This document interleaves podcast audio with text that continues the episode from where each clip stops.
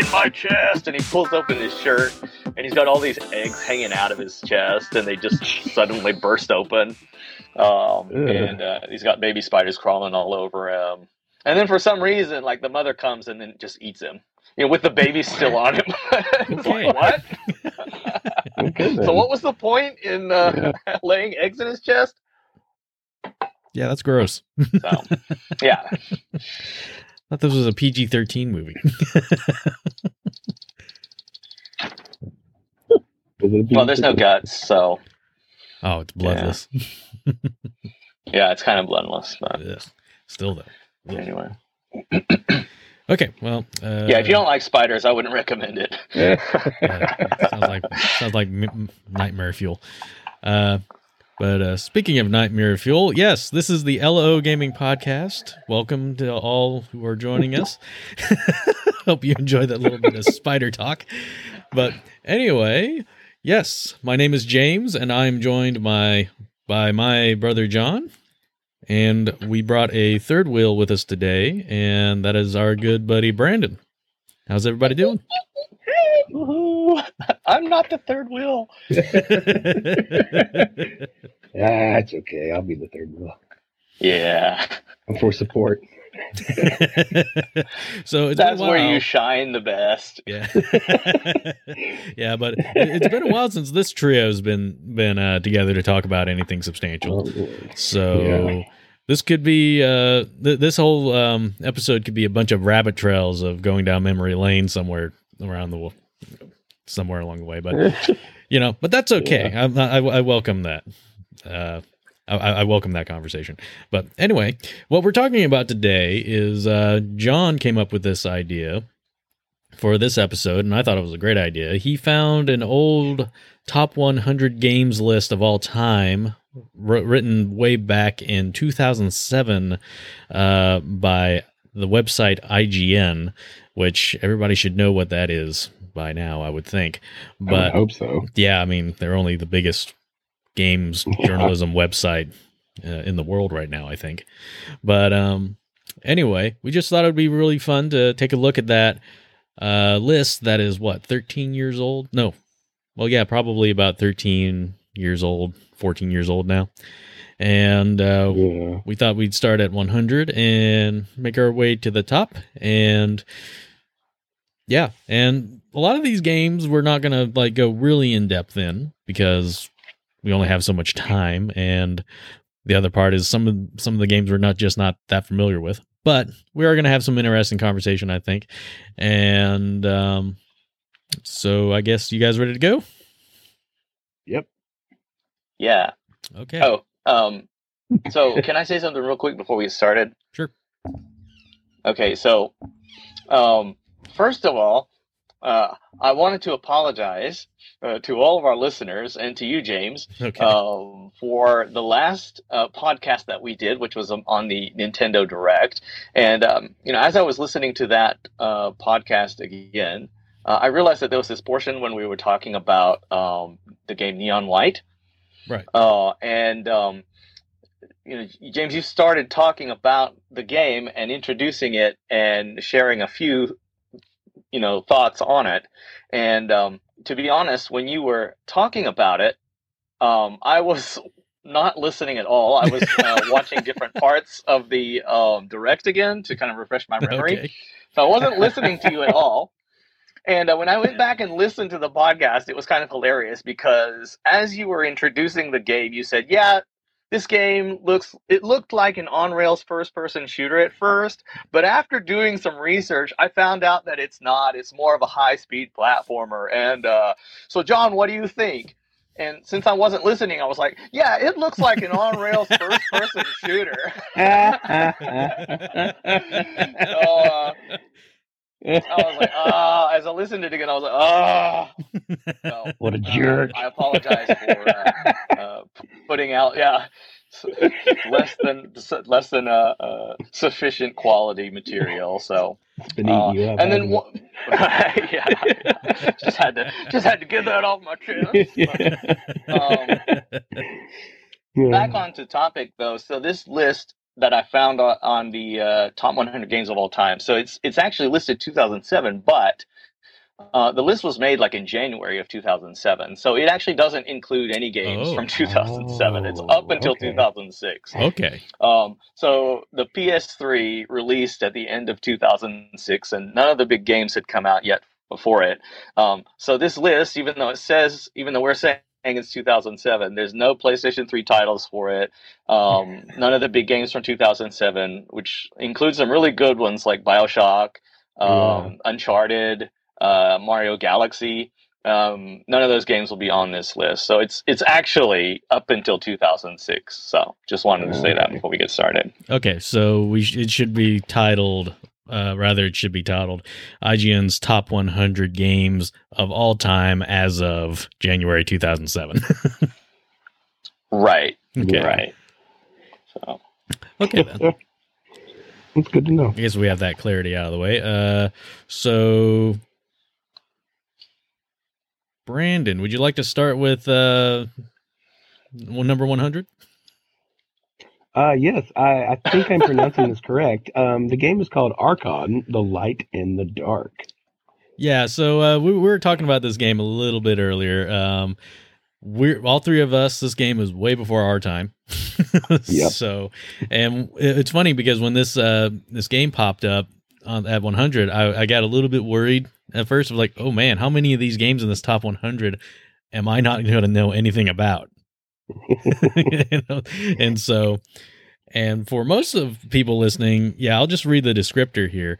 Uh, this gem for Atari's 8 bit PCs, so not the Atari 2600 or any of those original kind of what we would consider consoles. This is the old 8 bit PC systems that they used to bring out. So this would be on in line with you know, like home PCs, like uh like the really early uh, Macintosh computers and Commodore 64s and uh, the Japanese MSX uh, systems. So this is a really, really old game.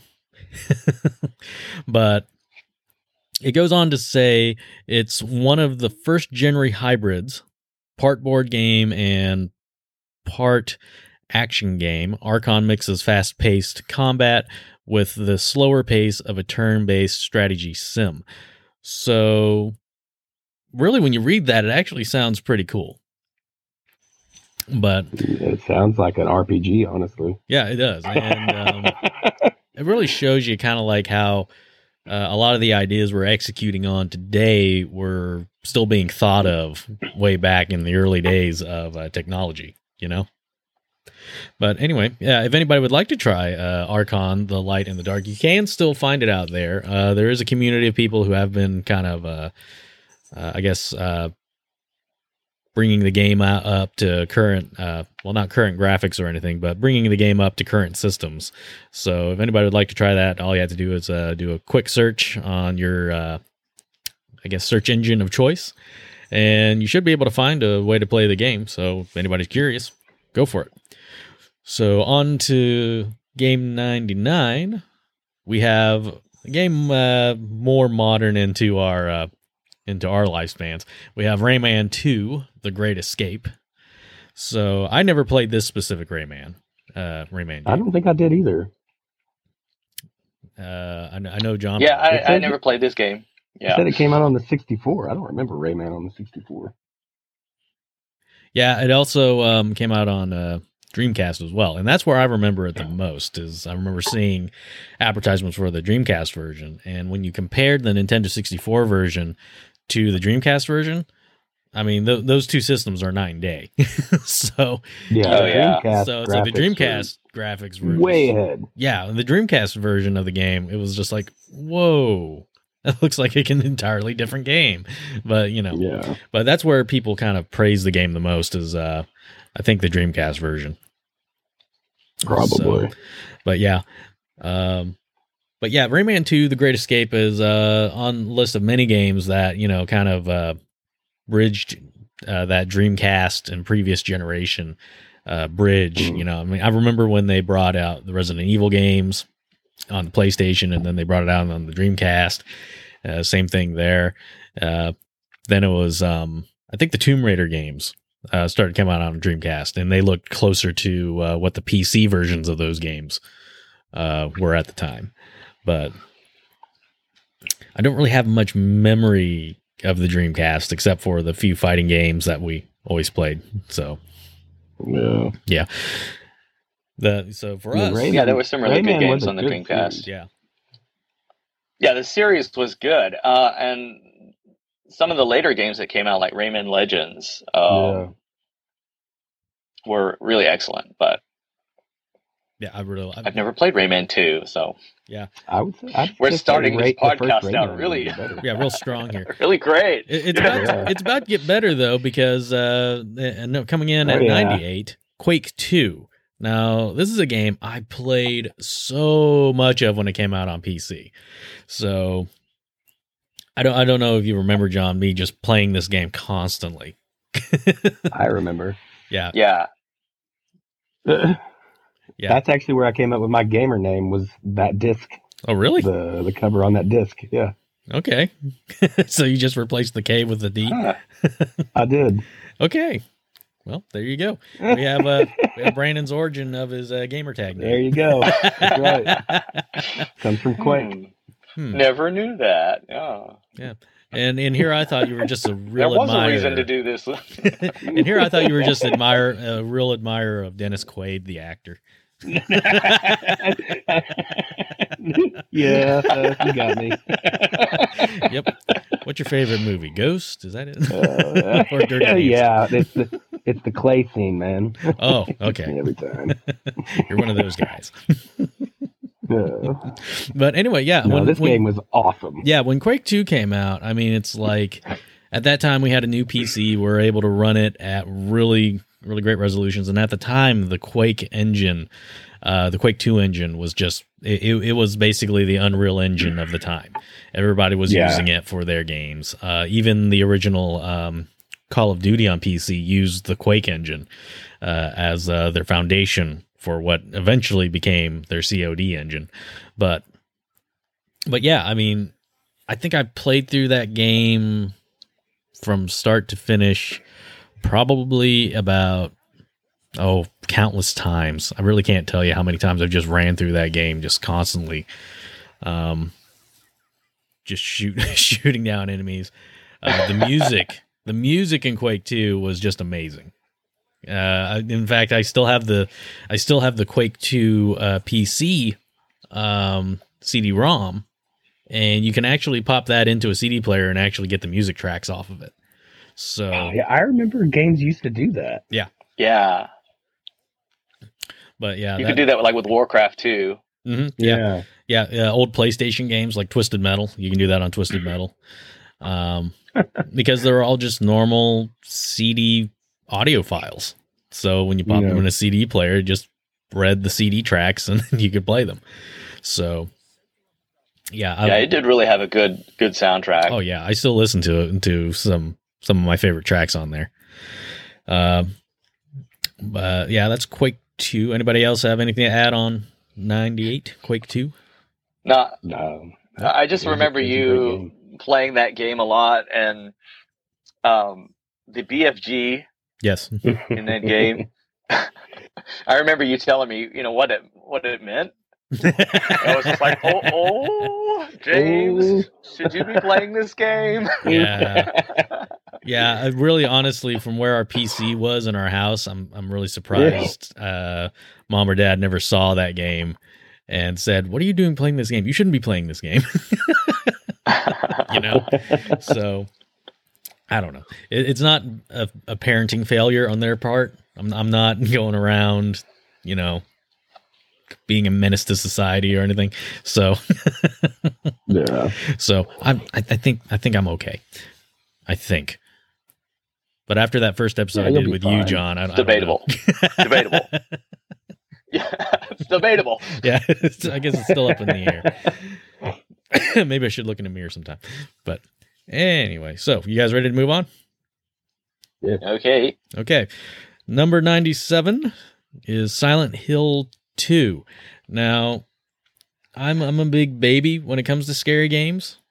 Um, Yeah, me too. Especially survival horror games. So I never played Silent Hill 2. Um, I dabbled in Silent Hill 1 and got five minutes into it and said, nope, nope, nope, nope, nope, nope, nope, nope, nope, nope, and just didn't play it ever again. But um, so that's that's the limited experience I have in the Silent Hill series. Uh, so I don't know about you guys. Yeah, I never got into the Silent Hill games or the Resident Evil games. Uh, those weren't my thing. Right. How about you, John? Yeah, me too. I've I've never played any of the Silent Hill games. Okay. Yeah. Uh, I think the most I've ever played of a Silent Hill game was the uh, the PT uh, demo that was brought out on Oh, PS4 because that was supposed to be a Silent Hill, a prototype for the next Silent Hill game, and I remember playing that, um, and that I actually was it. kind of fun. Oh, you still have yours? Yep. Yeah, yeah. My uh, PlayStation hard drive got corrupted, so I lost it. Yeah, that sucks. Yeah. Yeah. well, I still got it if you want to play it. Oh yeah, sure. Yeah. Uh, my favorite thing. Come on over. We'll play in the world. tonight it, when it gets dark. Oh yeah. Turn the surround sound on. We'll just crank it up. We'll have a good old time. Oh yeah. Yeah. It would be perfect. If only if it were in VR. Yeah, right? yeah. So that's Silent Hill Two. Uh, still a great game though. I, I really think I really think Yeah. it's a, a really good game series. I mean, I have no disrespect for the series whatsoever. So there's a reason why there's so many Yeah. games and so many fans. I have friends that were a fan of those games. so- Oh yeah, yeah. So now on to ninety six. We have Ray, Wave Race sixty four. Now Ooh, this was a launch game for the sixty four, wasn't it? Um, came out in '96. Yeah. So yeah, I think it was a uh, launch game for the Nintendo sixty four, and this game was touted at the time, way way back. Uh, water physics w- was still like this. Ooh, um, yeah. I I guess you would call it uh, this target everybody was like dreaming of is like when are we going to get realistic water physics in uh, in our 3D video games and at the time this was the best example of water physics because in Wave Wave Race 64 there was a tide and it was actual real time so when you were racing the tide would be in or the tide would be out sometimes it would be coming in sometimes it would be going out as you race so that would actually change uh, the course so I didn't play a lot of wave wave race because the thing about wave race that you had to do, if I remember right, is it wasn't just straight up racing through a course. You actually had to slalom uh, around uh, buoys, uh, if I remember Oh correctly. yeah, that's right. But then again, I could be thinking of a different game. But No, That- I think that's it. yeah, okay. But um, but yeah, it was just I think I rented it once and just like mm, I don't like the slaloming thing because at the time I don't know if you I don't know if you remember this game, uh, Brandon, but it was uh called uh oh gosh I can't remember the name of it now. Uh, Jet oh, yeah, Moto, that one. yeah, do you remember that game, Brandon? yeah, Yeah. Jet Moto Uh, on PlayStation. that sounds familiar. Yeah, it was where you were kind of like on jet on this uh like a hover uh, a hover bike or something like that. And uh yeah. the thing about it is that since it was a hover bike, you were always um uh on on over over like water or lava or something like that. And Yeah. so you had Wave Wave Race 64 at the time and then you had this game.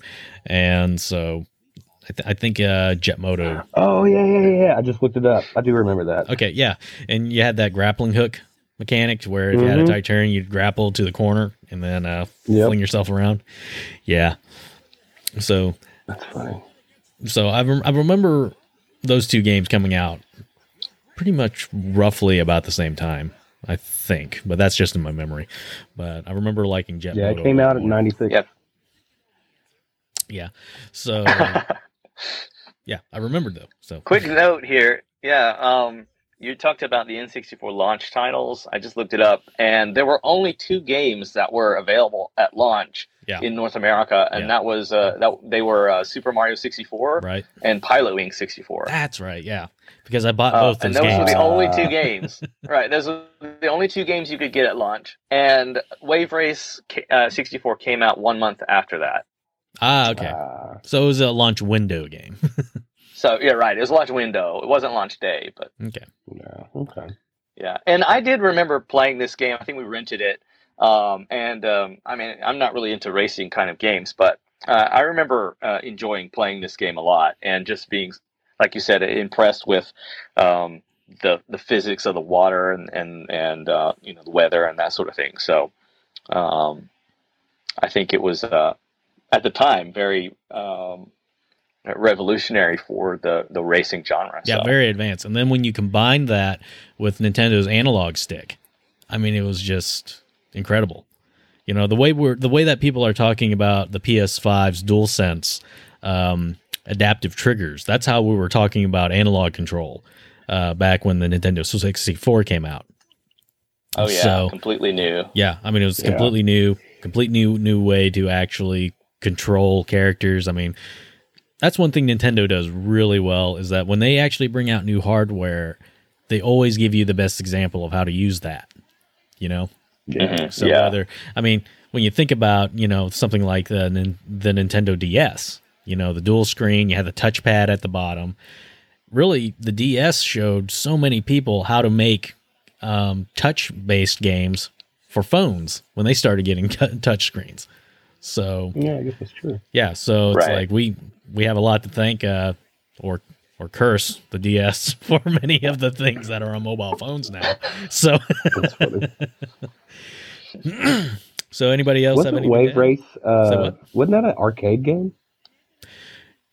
You know, Wave Wave Race.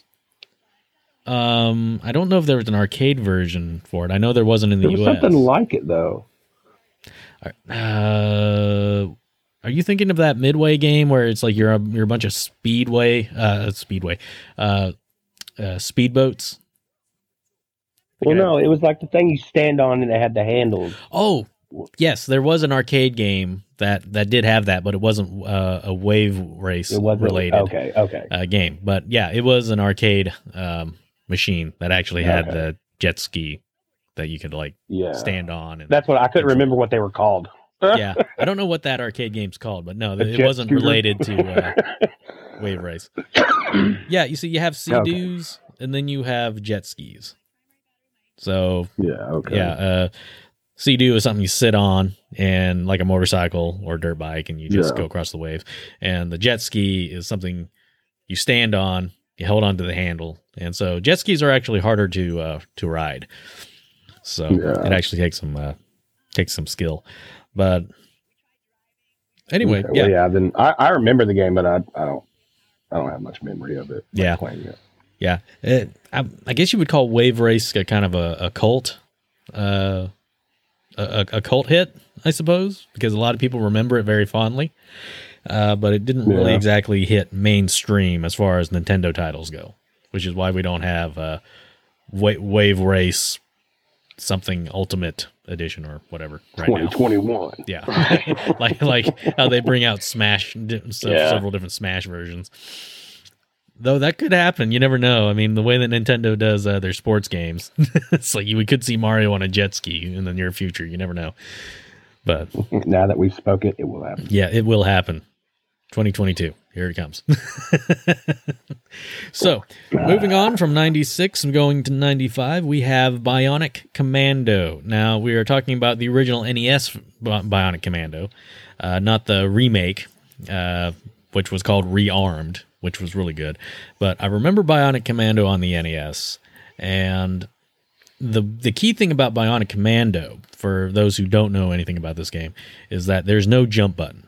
It's a platformer without a jump button, and my at, the time in my nine year old, eight year old mind, um, and that's a I, I don't know if I was eight or nine. I could have been ten. I don't know. But at that time, all I knew was Mario. Right? You have platformers. You're supposed to jump. You're supposed to you know climb things and all this. So when when I picked up this game, not knowing anything about it, you press the button to jump, and he doesn't jump. He does this claw thing. He's like, oh, okay, so the other button must be jump. Nope, it's not jump at all. It's it's just another another strange uh, mechanic or whatever. Uh, but the thing was is that you were supposed to use this extendable arm to grapple to platforms and other uh, and enemies or anything else to actually get up. And that really hurt my brain when I was younger. so I don't I don't know about you guys. Uh, do you remember anything about Bionic Commando? Uh, playing it, John? Oh yeah, I definitely remember uh, renting it and playing it, or trying trying to play it. Yeah, and um, you know, not really being able to because I mean, obviously, I would have been even younger than you, so yeah. Um, and you were watching. the whole concept behind it, right? Just didn't really make any sense to me. Um, I mean, I was in the same boat as like, why am I not allowed to jump? Right. you know, and um, how am I supposed to use this? Uh, this, you know, his his mechanical arm or whatever. Uh, so it was one of those games where I I probably you know would try it for two minutes and be like, James, you come and play this game. Yeah, I, I think I remember one time playing and it's like, this game's dumb. Here, you try it. I remember. I think I remember having that thought at one time. But um, uh, do you have any experience with Yeah, the original have- NES? I Brandon? don't. No, you don't. Uh, I remember you playing Rearmed though when it came out on PlayStation Rearmed. Three. Yeah, because it had a really great. the original one. Yeah, it had a really great multiplayer mode. So, Yeah, it had a good soundtrack. oh yeah, really great soundtrack. Uh, That's what I remember most about it. Yeah, yeah, they did a real good job of remixing the soundtrack for the rearmed version too. So, so yeah, Bionic Commando, really, really, really old classic game, but Yeah, I was about to say it came out in like '88 though, didn't it? yeah, yeah, old and Yeah. See, I was. original I was NES game, uh, made by Capcom. Um, all it has a very interesting universe too, where it's like an alternate universe, World War II, where you're going after, uh, you're going after Hitler. Oh, there, there were a lot of game. There, there were a lot of games back in that that era where it was like alternate World War II universes where right. Hitler died or they they they revived him in in a robot or something like that. You know, something like Wolfenstein Yeah. 3D where it's like, oh look, it's Mecha Hitler, take him down. Yeah. so it was just a robot with a Hitler head on it, which which in hindsight when you think about it, it's like man, that's so ridiculous. But but yeah, Bionic Commando was well, much- the Nazis and Hitler were just uh, Yeah. Oh, they were just so identifiable as villains, you know, and it was. I mean, even for parents, they parents could easily accept that you were going to destroy Hitler Yeah. and the Nazis. I mean, they're like, you know, no Right. parent is going to be against that. Oh, No. go ahead, you know, go go kill Hitler. Yeah. Oh, you're But- killing Nazis? Okay, have But fun. this is the thing, though. They didn't outright call him Hitler. Uh, I think this is for um, uh, probably localization uh, reasons uh, in Germany or something like that. But uh, they called him the Führer or something like that, or the commander. They didn't. They never actually directly called him Hitler, but it was clearly Hitler. he had the mustache. yeah, so he had the mustache. He, he, had the, he had the image and everything. They didn't even use. Uh, I don't think they even used a swastika. I think it was like a lightning bolt of some kind, if I remember correctly. I could Close enough. Yeah, The whatever. SS. But it was very, yeah, it was very clear. It was very, very clear that this was supposed to be Hitler and the Reich. so, yeah. Right. yeah. But anyway, that's Bionic Commando. Uh, next up, uh, we want, we're going from ninety five to ninety four. We have Nights into Dreams, which released on the Saturn ori- originally, and this was Sega's. Um, I guess it was Sega's halfway attempt at trying to do something semi 3D. I guess. Uh, Nights always kind yeah, of a, guess. yeah. Nights into It was a pretty game. Yeah, very pretty game, but it always kind of confused me a little bit. Um, uh, for one Yeah, thing, you, fl- you flew around. yeah, you flew around on a 2D plane, but it was spherical. So you were kind of going around a a spherical style level. And uh, it almost had a fisheye effect to it. yeah. Yeah.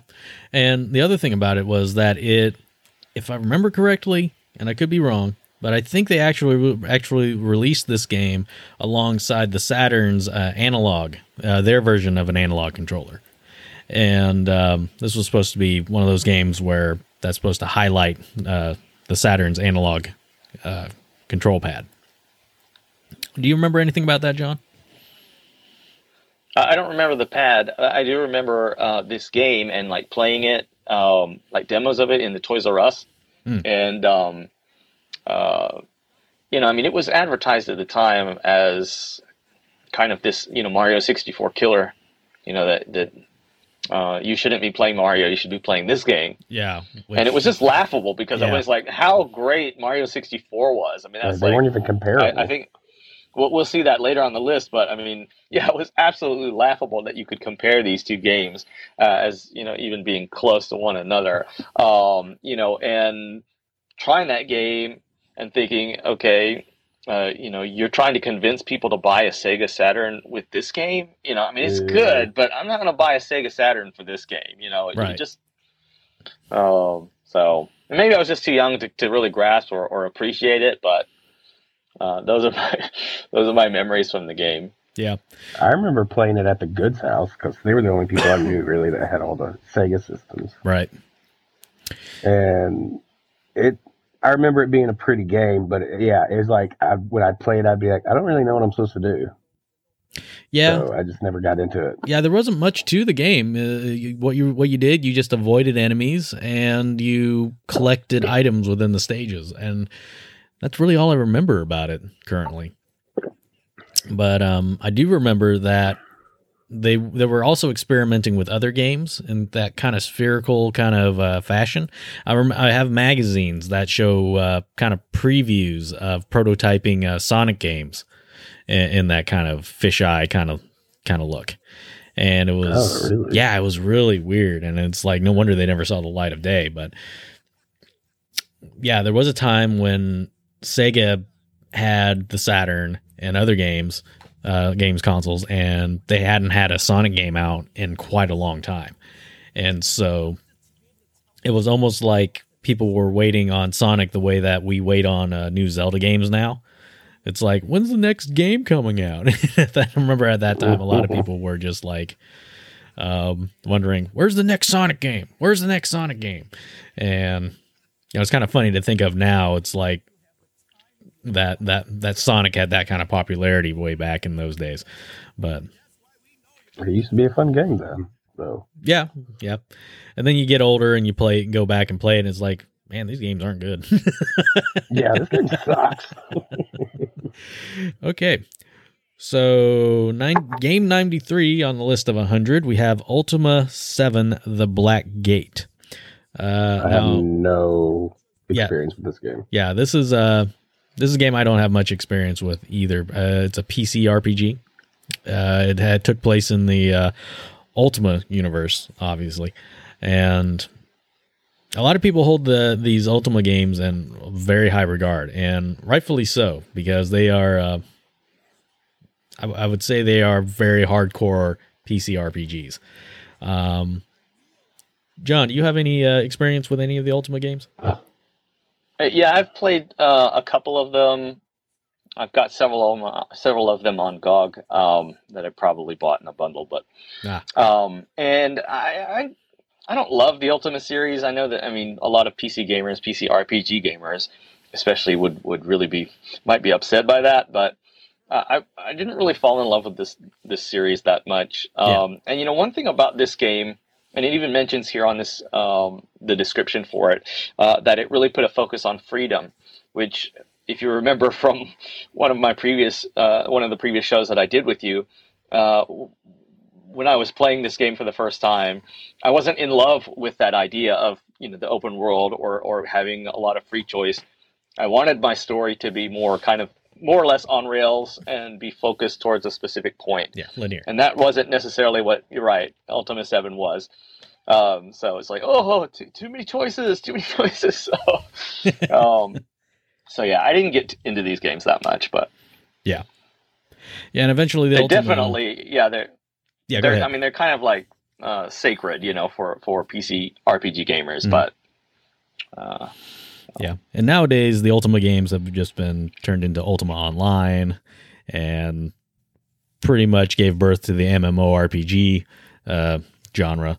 So, yeah, a long, varied history of innovation, and also uh, just a lot of love from from PC gamers who, who really love that RPG series.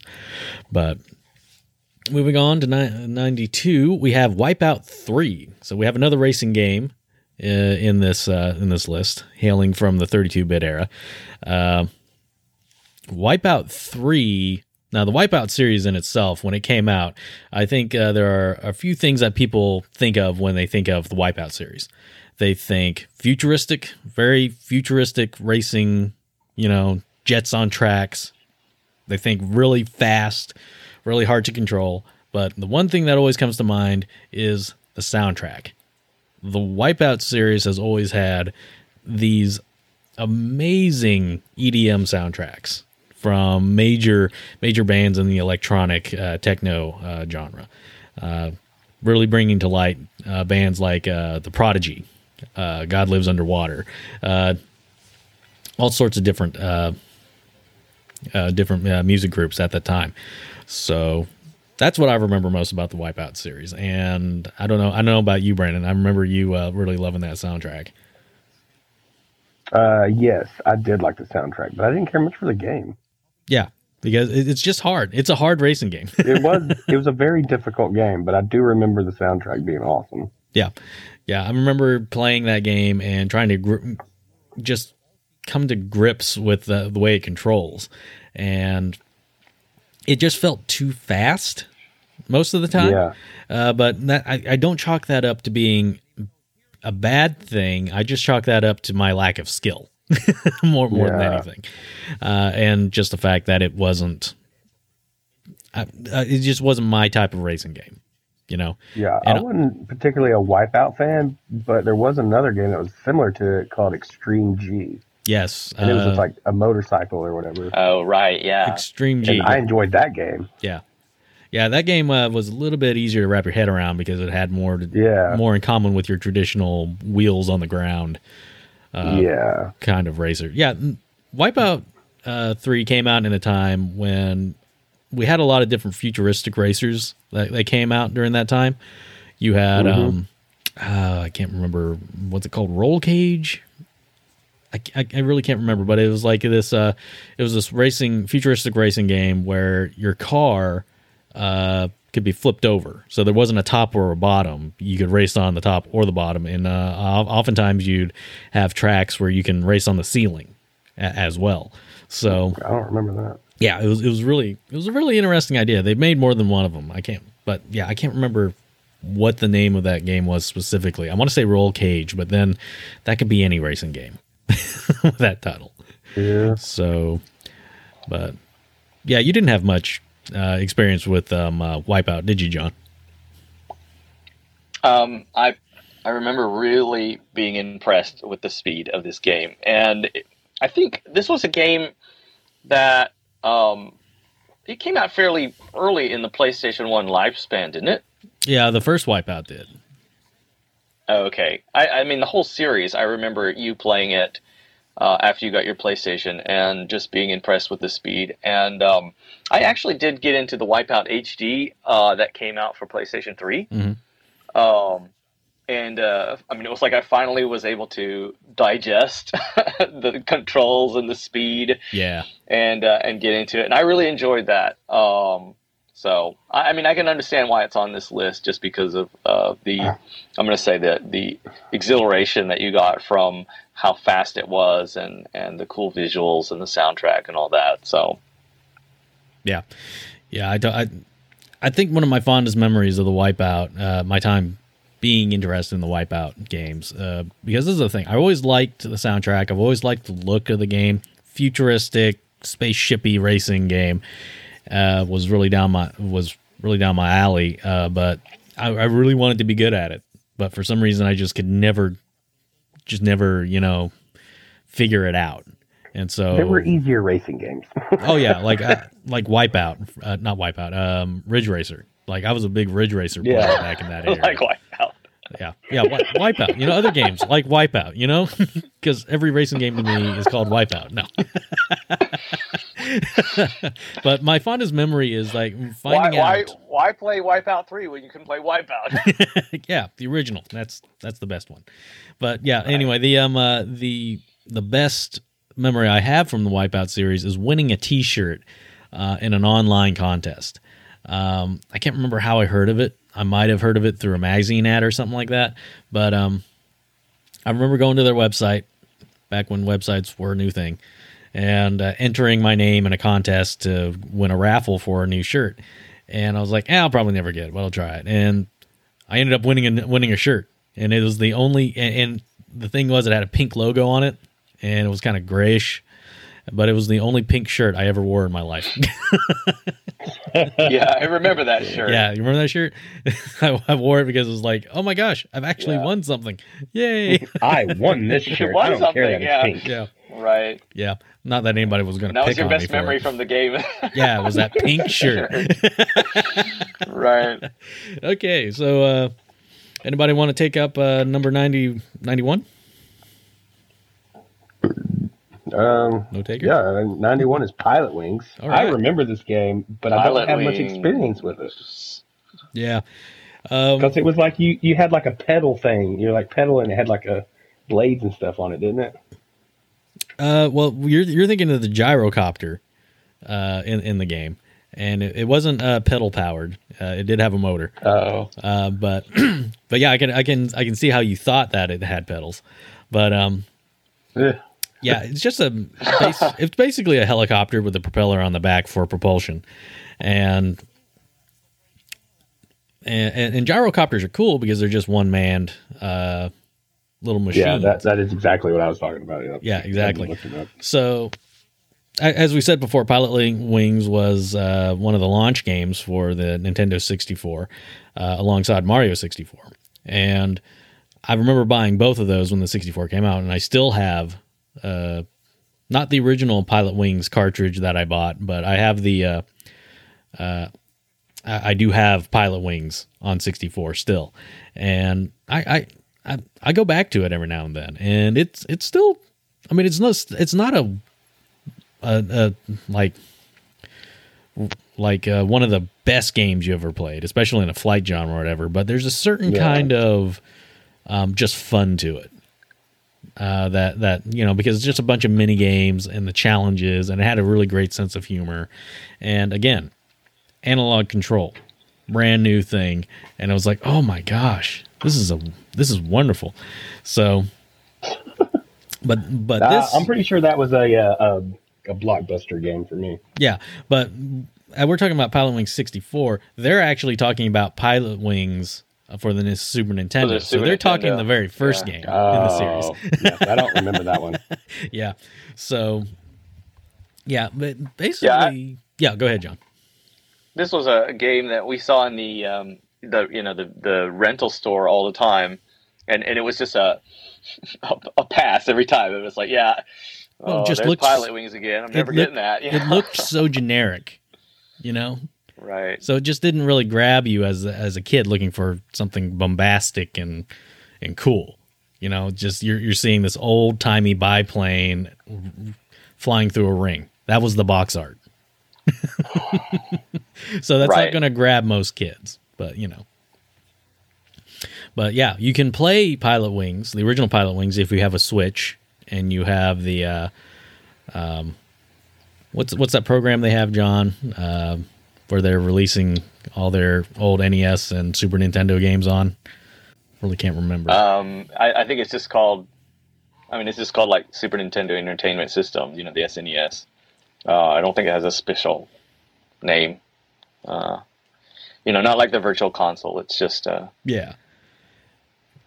Yeah. Well, I think I think um yeah, you're right. It is called the Super Nin just Super Nintendo uh on the Switch. Uh, and it's a part of their on- Right. online program. So if you're a subscriber to uh, uh the Nintendo Switch online um subscription program, uh, you get all those Super Nintendo games in in that uh in in that bundle for free.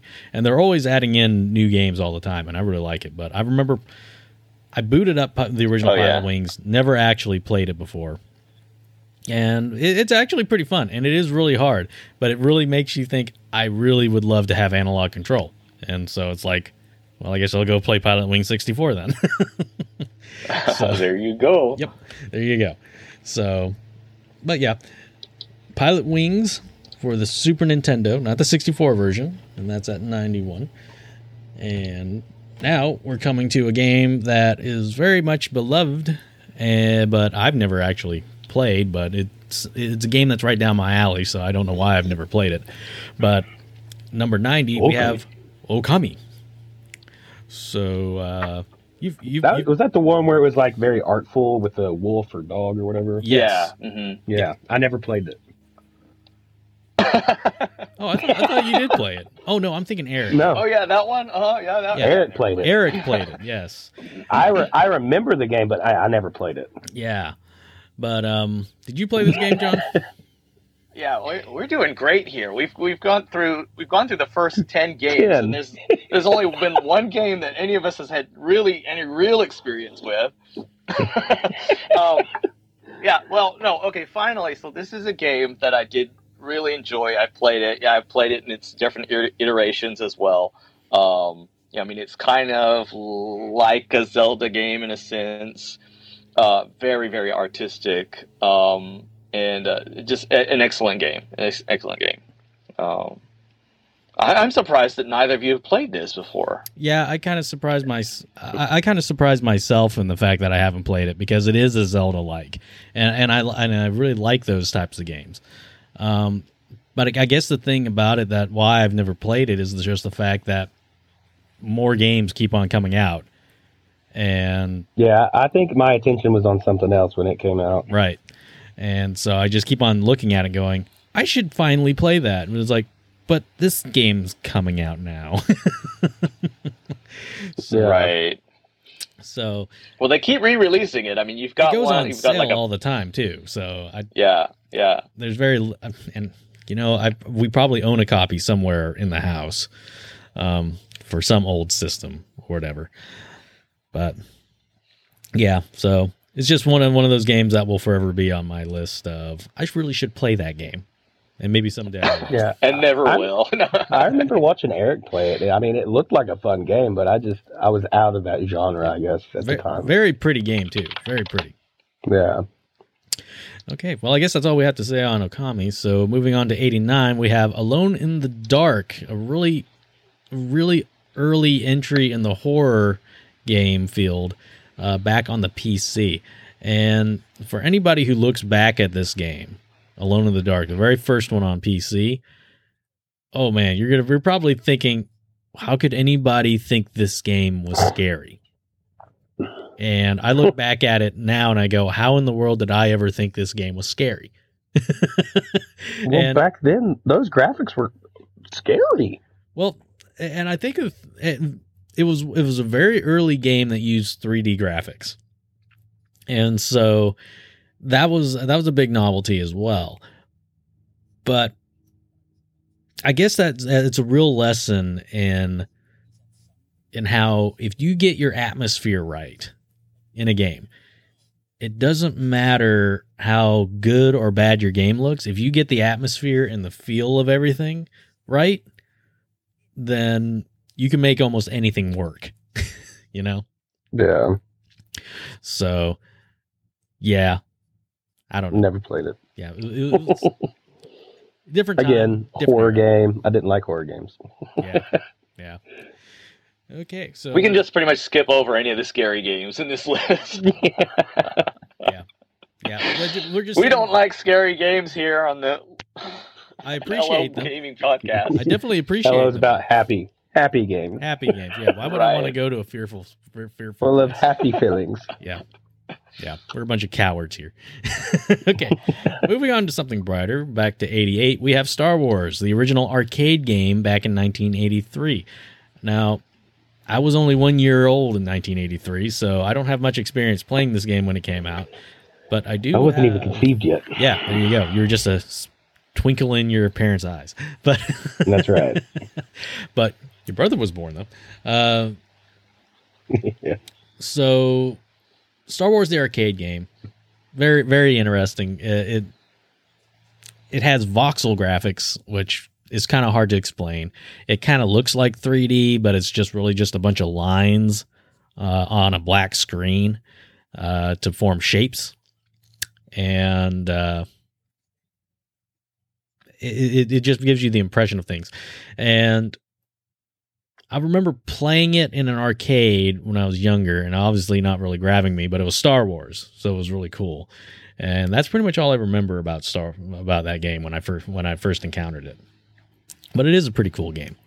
So, anything to add there, boys? Mm, Nothing. uh, it looks like that tank game, that tank hunting game or whatever. Oh, Battlezone. Yeah. Yeah, Yeah, yeah, it's very similar. with yes. the you know the wireframe kind Yes. of yeah. And I yeah. do remember playing this in the arcades, like when we found this old console and Yeah. uh, uh, in the arcade um, cabinet or whatever, Yeah. and um, being really impressed with it. Um, but yeah, I, I, of course, I wasn't even born yet when it released, so Yeah. Well, that was the year of your birth, so right. Well, uh, There you go, barely. folks. yeah, barely, barely. But not to out your age or anything, but Yeah, So, 1983. So we're old, but we're not that old. I guess you can't get you can't guess how old I am. 'Cause you don't know how to do maths. right. Nobody knows how to do math anymore. Who needs it? what? What's a calculator? Never heard of it. I'm just gonna round it up or down. Math is a myth. A myth. yeah. Okay, moving on to a game that we're all a lot more familiar with. We have Advance Wars. Yeah. Yeah, finally. Back on the Game Boy Advance. Okay, we can comment on That- this game. This game was a lot of fun, especially playing with your friends. Yep, turn-based Because you could do that. Yeah. Yep. It was this is a game that really started to get me back into kind of turn-based strategy stuff Yeah. because at the time I was more into real time, uh, more action oriented. Let me affect the field. Don't don't let me wait. I really hated turn based things, but when I when I started playing Advanced Wars, I really started to really come around to more turn based strategy games. And um, so, but I remember not being very good at it either. so Yeah. yeah, but um, yeah, you you- you played a lot of the Advanced Wars games, didn't you, John? I think he, he's muted. John? Yeah, I'm here. Oh, okay. Yeah. um, yeah, sorry, I was uh, clearing my throat, but um, I spent a ton of time on this game, on the whole series actually. Um, and uh, I, I mean, I got like a perfect S rank in every single mission, and unlocked every character in the game, and um, I mean, I absolutely love this game. Uh, this game came out when I was, I guess, when I was in university, and um, I mean, it's like after I got got back from from school, uh, I was playing this game, you know. And uh, the second game in the series as well was just incredible. Yeah. Um, I mean, this this really solidified uh, my love, I think, for the strategic turn-based games. Um, up until then, I'd just been into the more RPG, the, the strategy RPG games, uh, where you had characters and, and armor to equip and weapons to equip and magic. And this didn't have any of that. I mean, you you had to, uh, I mean, you had to make your units, and you could make them as long as you had money, you know. And it was just a different dynamic to the strategic games. Um, and uh, um, but I, I mean, I just really fell in love with this series, and even to this day, um, uh, play these games or you know different games in this series. um, and um, I, I personally, it would be a lot higher on my list of top 100 games. So Ah, okay. Where would you put it in the top 100 in this list? where would I put it? Where Yeah, would top- I put it? Uh, much higher. Well, yeah, much I'm higher. I'd put it much higher. No. No, Like you a- don't have to go like into a with- specific like number. top 50, top 25. Yeah, I mean, it would have to be. Uh, it, it would have to be maybe in my top twenty games. Yeah. uh, for me, maybe. Okay. So I mean, I Uh, I played the game a lot too, and it was a very enjoyable game. Like, and I'm pretty sure I still have the first and second one. And from what I remember, the game still holds up extremely well. Like the graphics oh yeah, still look good, the sound still looks good, the story is still good. Like, it's it was it's a really good game, especially if you like strategy games. Yeah. I've actually got the soundtrack set to my alarms uh, for my That's funny. phone. Oh, so really? like, um, right. So I've got different alarms that that are that go off throughout the day for different reasons. But you know, the first alarm is set to Andy's theme. The second alarm is set to Sammy's theme. That's funny. um, so uh, all my alarms are set to uh, Advance Wars uh, character themes. That's funny. Mine mine's set to Katamari, Ah. or my message Oh. is it goes Right. that little noise they make. Okay. Yeah. All right. Which that, that's not on this list. What's your phone set to, James? uh, a stock Samsung uh, ringtone. I'm boring when it comes Lame. to my phone, dude. I'm real Lame. boring. I don't think I've ever even changed the background. That's funny. yeah, a phone is just a just a functional part uh, of my life. It, it's not a luxury item. Get out. I- Get out of here. I know. I know. I'm a comrade. But I, I- I would agree. I think Advanced Wars would need to be higher on this list. I don't think it's that low of a game. Yeah. y- Yeah, I think it. I mean, I think it introduced a lot of people to this kind of strategic um, Yeah. turn-based. Um, yeah. I think the you know, that, made it right. I think the thing that makes it so unique for me, at least, is just the um, resource management in a turn-based Mhm. game.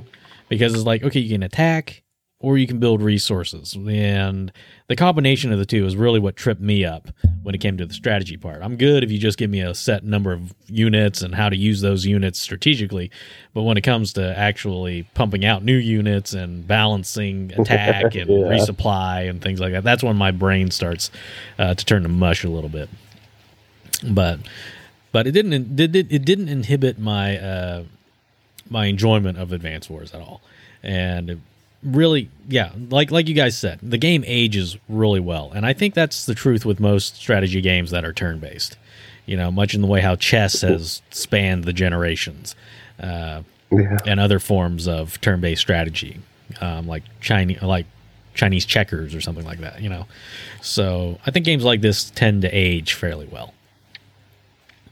But that was Advance Wars at number eighty-seven, and Brandon, I'm going to let you take eighty-six here. Well, that's convenient because that's my birth year. uh, Perfect Dark, dude. Perfect Dark was a game, man.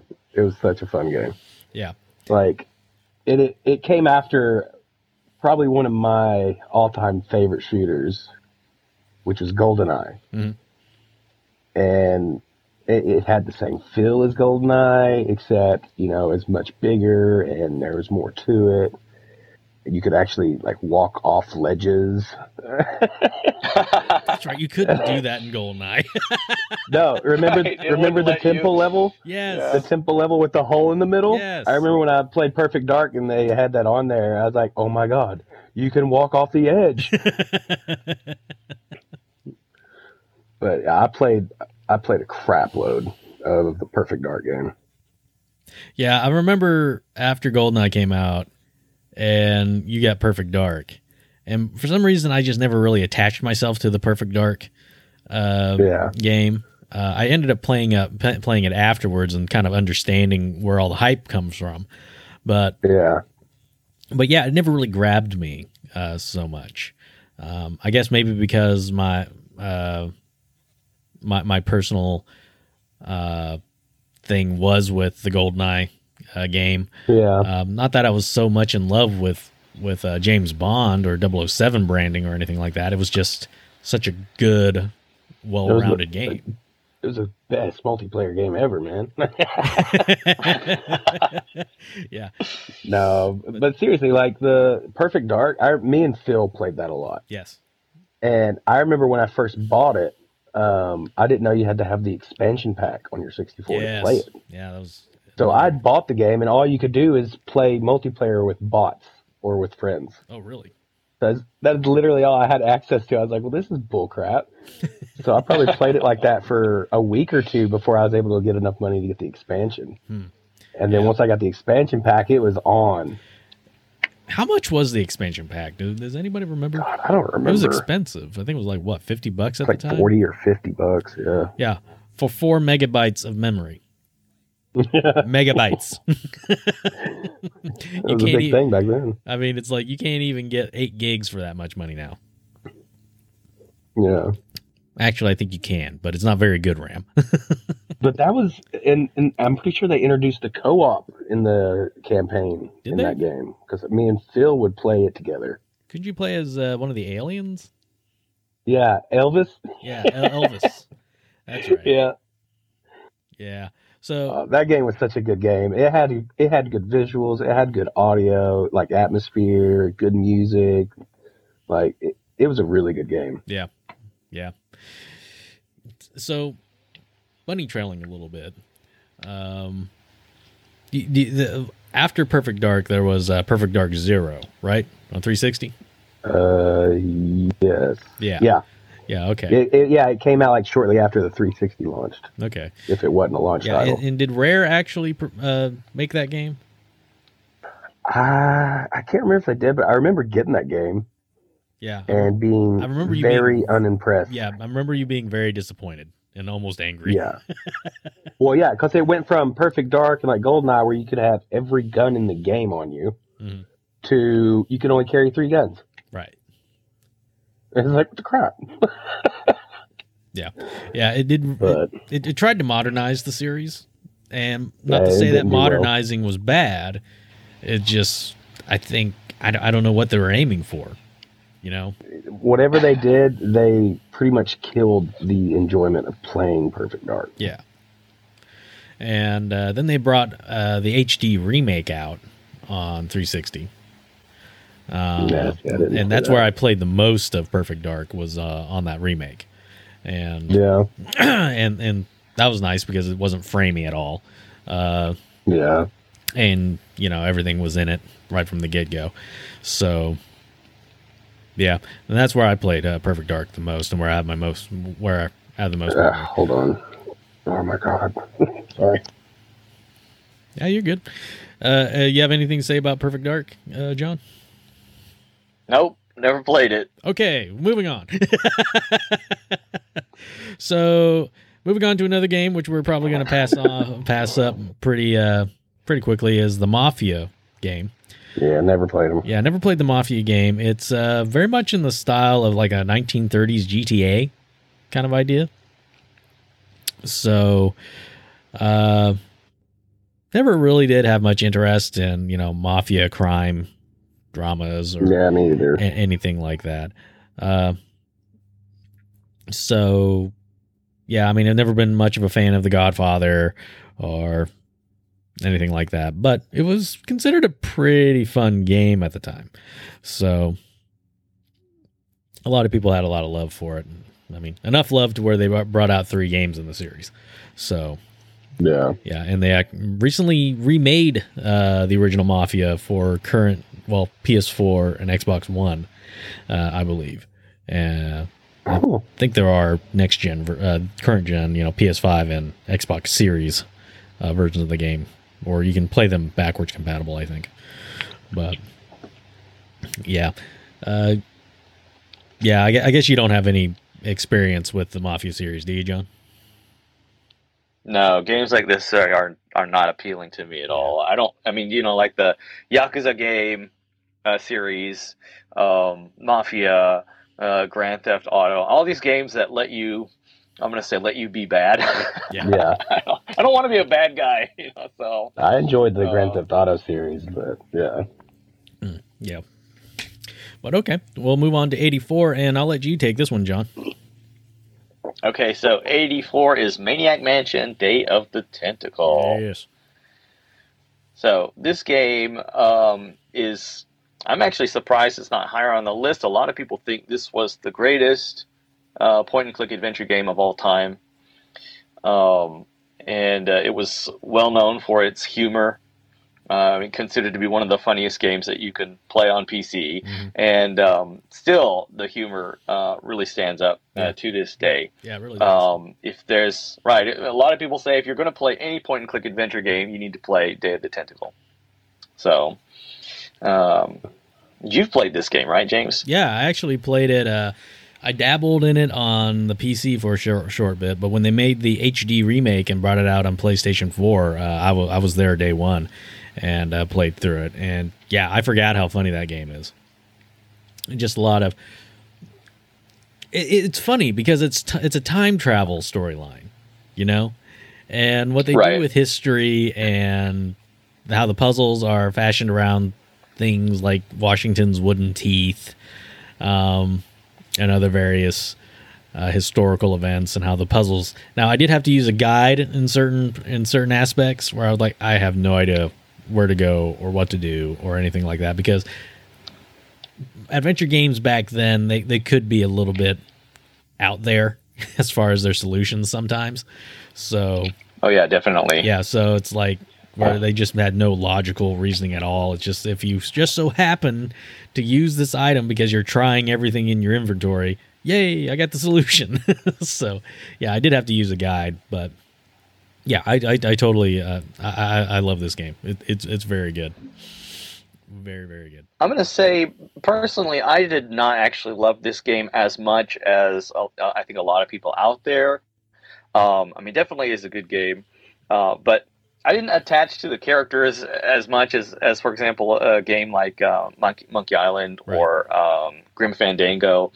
You know, the, the, the characters of course, you've got uh, Bernard, who's you know your uh, bookworm, smart, you know, smart kid. Right. Uh, but I mean, Hoagie and Laverne are just kind of out there, and they just yeah. seem that appealing to me. I mean, Laverne is just uh, she's she's pretty interesting character, um, and um, I mean, she's just a space cadet, you know. So yeah. um, now, some of her interactions with the tentacles I thought was absolutely hilarious, but um, just in general, I didn't fall in love with these characters as much, uh, which made it harder for me to get into the game. And like you said, I mean, there was certain things, solutions to, to puzzles uh, that absolutely made no sense at all. You know, and then when it was just this was coming from from coming from a day in the point and click adventure games where, I mean, they really just wanted you to go to every interactable uh, object and then just try everything in your inventory on that object, you know, until you got, I mean, just complete trial and error. Right. Um, and uh, you know, because if you if it was more logical, if it, it, if it was more intuitive, you'd be able to finish the game in just like two hours. Mm-hmm.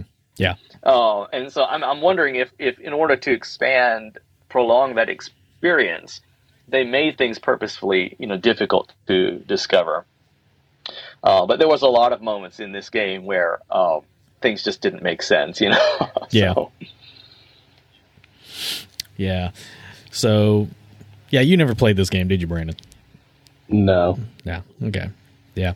It. it yeah. I mean, I, I would say go ahead and try it out if you want to, but yeah, I mean, it's like adventure games I are. I didn't know it was a point and click game. Yeah. Yeah. Exactly.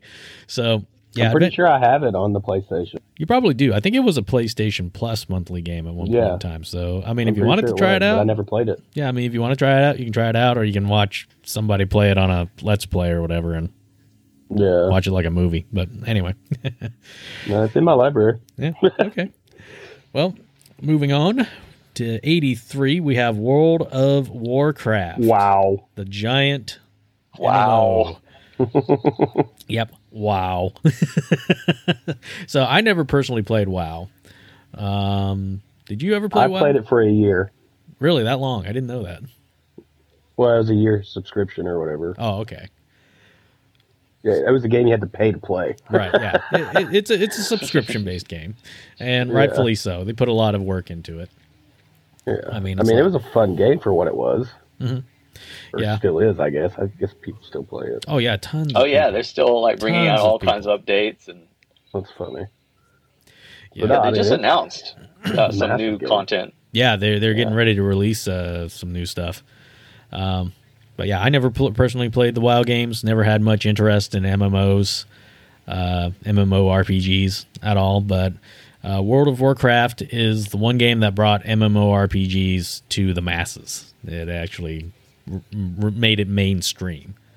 And, Yeah. um, Most definitely. turned it into the It was definitely genre that it is it was now. definitely an easy game to like grasp and play. Right. Like it wasn't overcomplicated like a lot of like RPG games. yeah.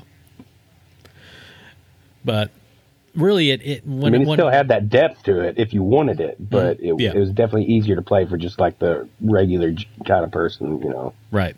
regular gamer. Yeah, yeah. I remember they made this announcement when World War, uh, when uh, Warcraft three, back when Warcraft was a real time strategy game. Uh, they made this announcement back when War, uh, Warcraft three uh, made its release, and didn't they uh, release a teaser trailer for it on the disc? Do you remember, John? Mm, No, I don't remember that. Yeah, I, I, maybe maybe it was. no, Warcraft three. Now that was a good game. Yeah, that was a very good game. Uh, but I remember being super excited about it, thinking that it was like war- going to be War- Warcraft 4. yeah, Um, and it was going to be the next in the series. And there's this build up and this excitement. And You're like, yes, we're going to have a new Warcraft game. And then they're like, and it's an online. And I'm like, what? what do you mean it's an MMORPG and why is that so long? but yeah, I don't want to play with other people. massive multiplayer online role playing game. Shouldn't there be a better acronym? but yeah, the uh, yeah, just being that social online just didn't appeal to me uh, at all. But you know, it came out at just the right time when people were being uh, where the younger gen- a younger generation was being more open to that sort of game. And so, Phil, he he fell into that game. oh man, him and Cody, yeah, Oh my god. yeah, Yeah. Yeah, big, big time. I, re- I remember those guys playing that game every night. I mean, that's where the famous Leeroy Jenkins came from. yep, so many memes, so many memes. Uh, and we just lost John in the chat, so we'll wait for Uh-oh. him to come back. Uh, so we'll take a break.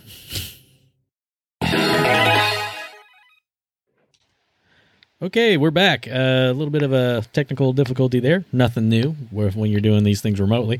But anyway, we're going to move on from World of Warcraft and go up to 82. And that is Syndicate. That is a kind of a strange PC strategy game uh, in a universe where corporations rule the world and each corporation has secret agents that work on their behalf to steal secrets, assassinate other executives, and things like that. I've never played it, uh, but have you guys played it? No. No. yeah, this was a little bit before I got into the strategical games. Yeah. So I guess you can say this game is a lot like the XCOM series in, in that vein of strategy. Is that a safe assumption? Because I really don't know that much about it. Yeah, neither. Yeah, I, I don't know what to tell you, man. All right, well, I apologies, didn't play it. apologies, apologies to Syndicate fans everywhere. Eighty-two, that's where it sits back in two thousand seven. Uh, next up, we have We uh, lost all of our syndicate listeners. yep. So sorry. Yep. so sorry. But uh, moving on to 81, we have Space Invaders, classic game. Everybody knows about Space Invaders, either maybe even not as a game. They know it as, you know, just the aliens. there was a movie, wasn't there? Oh, was there? Uh, Space Or, no, it was that 8 bit movie that had it in there. Yes, yes, yes, you're right. Um, but yeah, ev- ev- everybody knows about Space Invaders. Why it's on the top 100. It, it makes a lot of sense. Just maybe not from a gameplay Yeah. standpoint, but from a cultural standpoint, it, it definitely belongs here.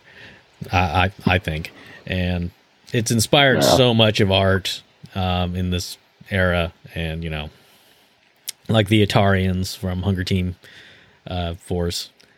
Um, Yep. Yep. I have never done this as hard as I have ever done before. so anybody who knows that show would know what I'm referencing there. But not much else to say about Space Invaders. Um, classic game. yeah, classic Retro, game. baby. Definitely deserves to be here. Uh, next up, we're going to go quick fire since we're running out of time. We're going to go. I'm going to name off a few here. We have Ninja Gaiden Black that released.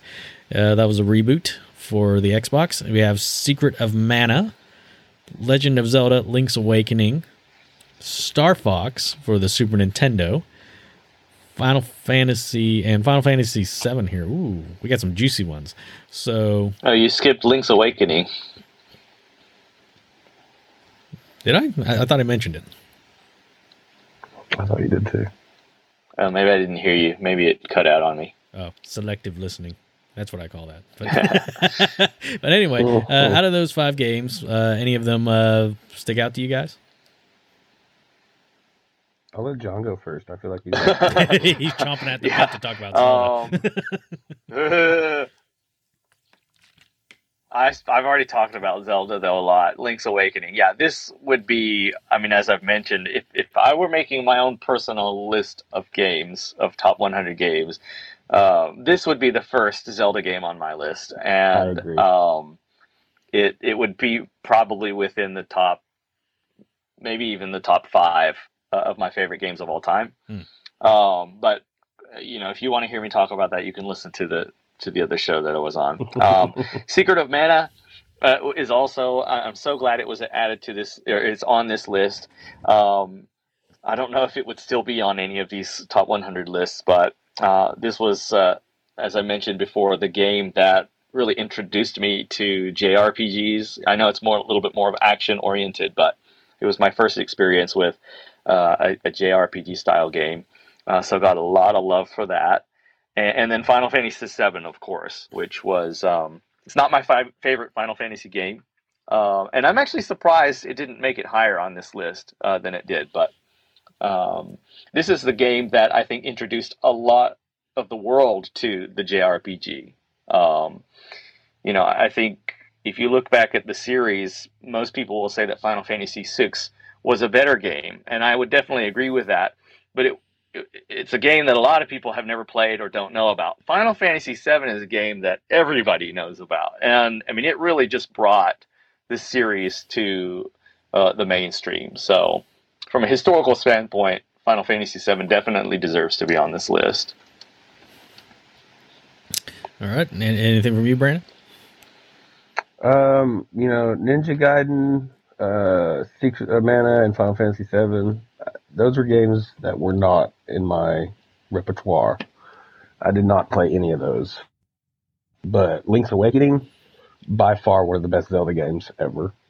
Um, Star Fox was a fun game. I mean, I was a 64 kid, so anything that came out on the 64, well, even Super Nintendo, like, I was a Nintendo kid. I Mhm. loved Nintendo games. Yeah. So like Legend of Zelda was that was my top one right there. Link's Awakening. Yeah. Like that's that's when I fell in love with Zelda. Yeah. Like I said, I, I played the first Zelda and the second one, and they were like, eh, I don't understand these.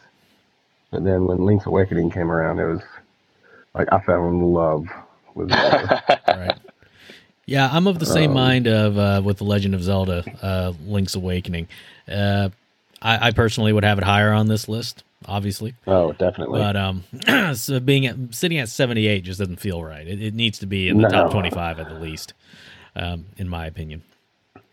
But but then like Final Fantasy VII, I didn't get into Final Fantasy until Final Fantasy VIII. right, Like I knew of seven, but I wasn't in RPGs then. Mhm. So I've never played it. oh really? Never went back. Yeah. No, I did get the remake though on the PlayStation since it was free recently. Oh, okay. Yeah, uh, I will. I will say a little bit something about Ninja Gaiden Black. Uh, this is the reboot that came out on the original Xbox, and I remember um, it was one of the few Xbox exclusives that were out there at the time, and I was so jealous because the this this game was such a hyper active action style game that it was just at the time my favorite kind of game and I was so ticked off that it was only on Xbox. it, it eventually did come to PlayStation 3, but yeah, it, it was just it was just so long, And I was just like, ah, man, why does the Xbox need to get that game? PlayStation's so much better. Rah, rah, rah, rah, rah. But, you know, but yeah, that was the PlayStation 2 era at the time. But yeah, that's all I'll say about N- Ninja Gaiden Black. But now anybody can play it. And Star Fox, definitely one of my favorite Super Nintendo games. Uh, I, I, I, I Classic. yeah, I, I love it. Uh, just on rail shooter, 3D graphics at the time uh, on a Nintendo. yeah, all those on pixels Super NES. sexy back then. Yeah, yeah, just amazing. and mad respect for Final Fantasy VII. Uh, I've already Yeah. made my feelings known about uh, JRPGs and Final Fantasy VII at the time, but you know, uh, I also have remake. Would like to play it, but you know, but as I said, Final it's hard Fantasy to find VII time for RPGs anymore. yeah. But what I've told John in the last podcast, Brandon, was that I just couldn't understand with Final Fantasy VII on PlayStation One. How could a game this cool, this how could a game look this cool and be this boring? That's true. I do remember it being like, man, that game looks awesome. But then you'd see gameplay of it. It's like, uh, no, yeah. looks cool. I just want to run around and kill people with that giant sword.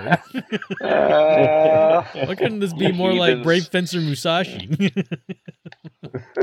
you're all you're both heathens. I know. Bunch of pagans. Then I like eight. yeah. Okay, moving on. We're getting at 75. We have GoldenEye 007. There it is. Uh, number one. Yeah, 75. 74. We have Sam and Max Hit the Road, another adventure game. 73, Resident Evil, the original. And 72, Mech Warrior 2. And 71, we have Planescape Torment. So, Hmm. and Brandon, I'll let you lead off with GoldenEye here. I mean, GoldenEye is like the best first-person shooter ever made. Ever? Uh, hands down, ever. Ever. It, it is my personal favorite. Okay. Uh, I might be biased, but no, it is. It is my most. Well, a little see, bit, yeah. Uh, I was a big fan of uh, James Bond. right. Like I've seen just about every single one of them, aside from maybe some of the newer ones. But I don't know. It- And Pierce Brosnan was my favorite Bond, He and wa- at the time, he, like he really was a good Bond. Like Yeah. the Goldeneye movie, I loved, and then they came out with the game. I remember waiting and waiting, like when I'd go to Walmart. I remember if somebody was playing the 64, I would stand and wait for them to get done so I could play the Goldeneye demo. Every time we went to Walmart, I went to play the demo. Yep. I loved that game. Yep. And of course, all three of us, we, we have fond memories of playing Oh, yeah. GoldenEye and whooping up on each other and then getting older and you whooping up on us. So, Yeah. Do you all remember taking the body armor and like shooting it to move it around the map and hide it? yeah. Yeah. yeah. Old strategies like that. Uh, Yeah. just emer- emergent gameplay these days. You just don't get that kind of stuff anymore. You know?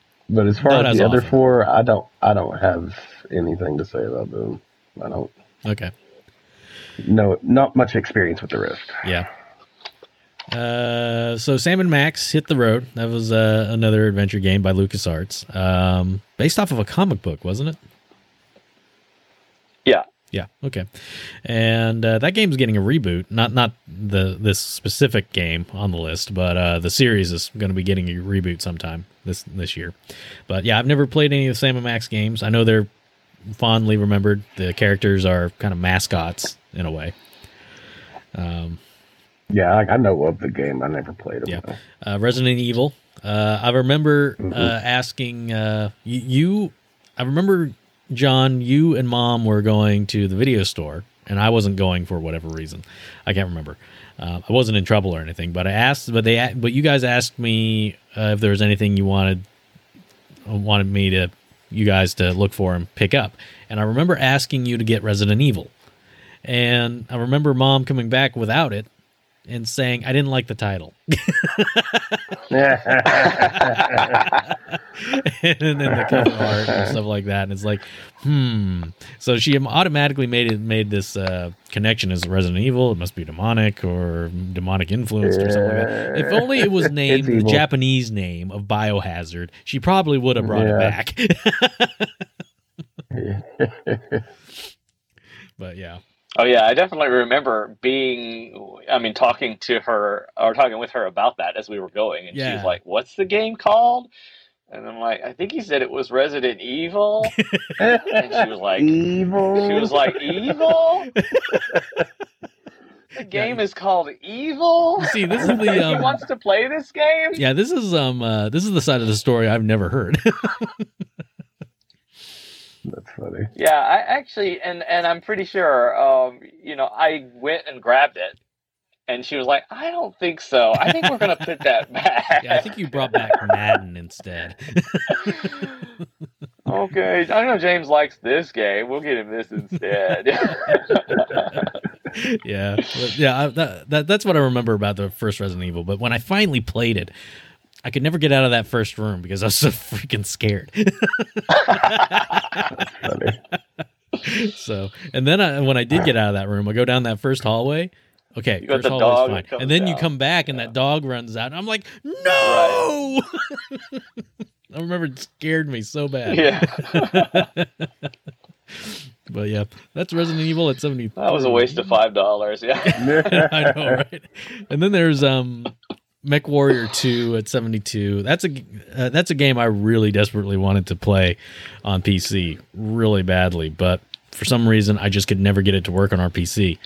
Um and I, because you didn't have the big um, control panel. yeah, that's what I needed. I needed the double joysticks and like that. But, but yeah, I mean, it's, it's The cockpit. I love giant robots. You know, pilotable giant robots. I love Gundam, Evangelion, and, and any of that stuff. And Mech Warrior yeah. 2 was just so grounded. It was like, yes, this is awesome. And so I wanted to play that so bad, but never never could get it to work. And I could never wrap my head around it either uh, with just a mouse and a keyboard. Uh, and Planescape Escape Torment, I really don't have any uh, experience with, you know, with it being a, uh PC RPG. So never really played RPGs on uh, on PC all that much. So yeah, it's definitely considered one of the best, uh, especially in the D and D um, RPG games for the for the uh, PC. Mhm. Um, I mean, it's known as being kind of like I'm gonna say like Final Fantasy IV was for the JRPG, where you know you had all these games that just followed the similar uh, formula, and it was more focused on exploration or on battles, you know, on fighting or whatever. And, and you know, like with the, G- the JRPGs, Final Fantasy IV introduced just a completely different kind of storytelling. I mean, it took the storytelling in games to to a completely different level of just the complexity of the characters and their relationships with one another, and you know the betrayals and right. uh, love story. You know, and it was just on a storytelling level, it just was completely unlike anything that had been out, you know, before. And Planescape Torment kind of did the same thing for the CRPG, where it just, I mean, the the storytelling in it was just something that that people hadn't experienced before. Um, and to this day, people love the story for this game. Um, I've got, uh, it's another one that I've got like in its four or five different iterations. So, um, but the other game on this uh, in this five that that I really love is the Sam and Max Hit the Road. Um, and I definitely agree with this being higher than Day of the Tentacle. Uh, okay. the humor in this game absolutely just registered with me. And you have these two cute animal characters that you get to use, and so um, I just fell in love with the characters for this game. Uh, hit the road. It, it's a lot of the puzzles were way more logical, intuitive than Day of the Tentacle. Uh, really good game. I'd recommend playing uh, this game if you haven't. Okay, I'll have to give that a try then. So uh, we get to move on. Yeah. Okay. Yeah. So 70, we have Tecmo Bowl. For the NES, we have 69, Metal Gear Solid 2, Sons of Liberty. 68, Prince of Persia, The Sands of Time, the uh, the remake for the PlayStation 3, I believe it is. Um, we have Mega Man 2 at 67. 66, Burnout 3 Takedown. So obviously, out of those five, I, I automatically zone in on Metal Gear Solid 2. I mean, Yeah, me too. if anybody's listened to this, any of our episodes on this podcast, I think they very quickly uh, get the fact that we really love Metal Gear. Uh, yeah. yeah, I wouldn't have guessed robots. that. I, I wouldn't have guessed that coming from the, the two guys that made an entire episode just on Metal Gear. Yeah, No, no, no. yeah. don't judge us. Really, I mean, you guys they're, like they're that? decent games. You know, I would I would I'm check them out, all of them. Yeah. Yeah, I mean they're worth the look. You know, yeah, they're worth the play. I mean you know we could take it or leave it. Sure. And they got great. They got they just got great replay value. That's all. You know. Yeah, I mean, and, and really, really fascinating game design that goes deeper than anybody else. But hey, mm, Yeah, and great story. You know, it's like playing a movie. yeah, maybe. Oh God, I've got them started again. you But- get to watch Ice Cube's melt. I mean, come on, Yeah, it's we, we, endless. we, we, we we heard this already. yeah. So yeah, Metal Gear Solid Two for Brandon and me. That that that one should be all the way up uh, in the top five on this list, in our opinion. yeah. But Yeah. only second to Metal really, Gear top 1. five? Well, I would say top ten at least. Oh, okay. Raiden was kind of a B, if you know what I mean. Eh, okay, yeah. After first impressions, a- a- after after first impressions, okay, yeah. So yeah, you could definitely say it's Yeah. top ten. But if you play it again, you, you kind of soften a little bit. yeah, yeah. Uh, It gets better with. Would, would you guys say this is the best Metal Gear Solid No. next to the original? no, I would say wouldn't. Metal Gear Solid Three would be that that game. Yeah. Okay. Yeah, that, that's that's peak Metal Gear for me. Is Metal Gear Solid Three. I mean, Metal Gear Solid would be my number one, and then probably three, and then it'd be kind of hard to choose the next one because then they're all just kind of like the same level for me. Well, I would say four after three. yeah. Um, And then two was good. It had a lot of awesome mechanics to the game and visuals. yeah, Like, I mean, I still say laugh and grow fat all the time, and that's from Sons of Liberty. Yeah, yeah, yeah. I mean, Metal Gear Solid Two is kind of like um, the Skyward Sword of the Metal Gear series, you know. Yeah. So I would say Okay. Still really good. Yeah, I played it. I mean, I least, just- least, I mean, least I- I- Yeah. yeah. Go ahead. Yeah, I, I would have to go against the grain and say that my second favorite after the first one, uh, my second favorite Metal Gear Solid game was the one for the PSP, uh, Peace Walker. Oh, Oh, yeah, yeah, Peace yeah. Walker. Yeah, and Peace Walker was Peace really Walker good. was a good one. Yeah, I like Peace Walker a lot. It, I think it had the better, better story um, uh, out of a lot of them, uh, just because it was for some reason it was a lot more coherent. but anyway, we'll get off the Metal Gear Solid train here. Um, Yeah, I'm because trying we, we, we, we can take up Solid. an entire. I'm, I'm going to wrench Obviously. myself off of this, and I'm going right to Mega Man Two. so, Yay. Okay. so And you think the Some of the conversation will be any shorter ever. if you do that? Yeah. well, at least we're changing the subject. okay. Mega Man 2. yeah, but uh, you know, Mega Man Two, obviously one of the greatest um, game series of all time. Um, For me, it's it's the original nail biter. Like what the heck? yeah, I mean, the music, the levels, uh, the powers. I mean, it's like it was just perfect. You know, uh, Me- Mega Man Two. If we were like to compare it to uh, like Mega Man as a band, um, Mega Man Two is uh, the is Metallica's Black album. You know, yeah. it's like it's just perfect. It's just the perfect combination of everything. Yeah. So, in Those my games are personal always too difficult for me. Oh, they're hard. Were you ones. able to, did you ever beat it?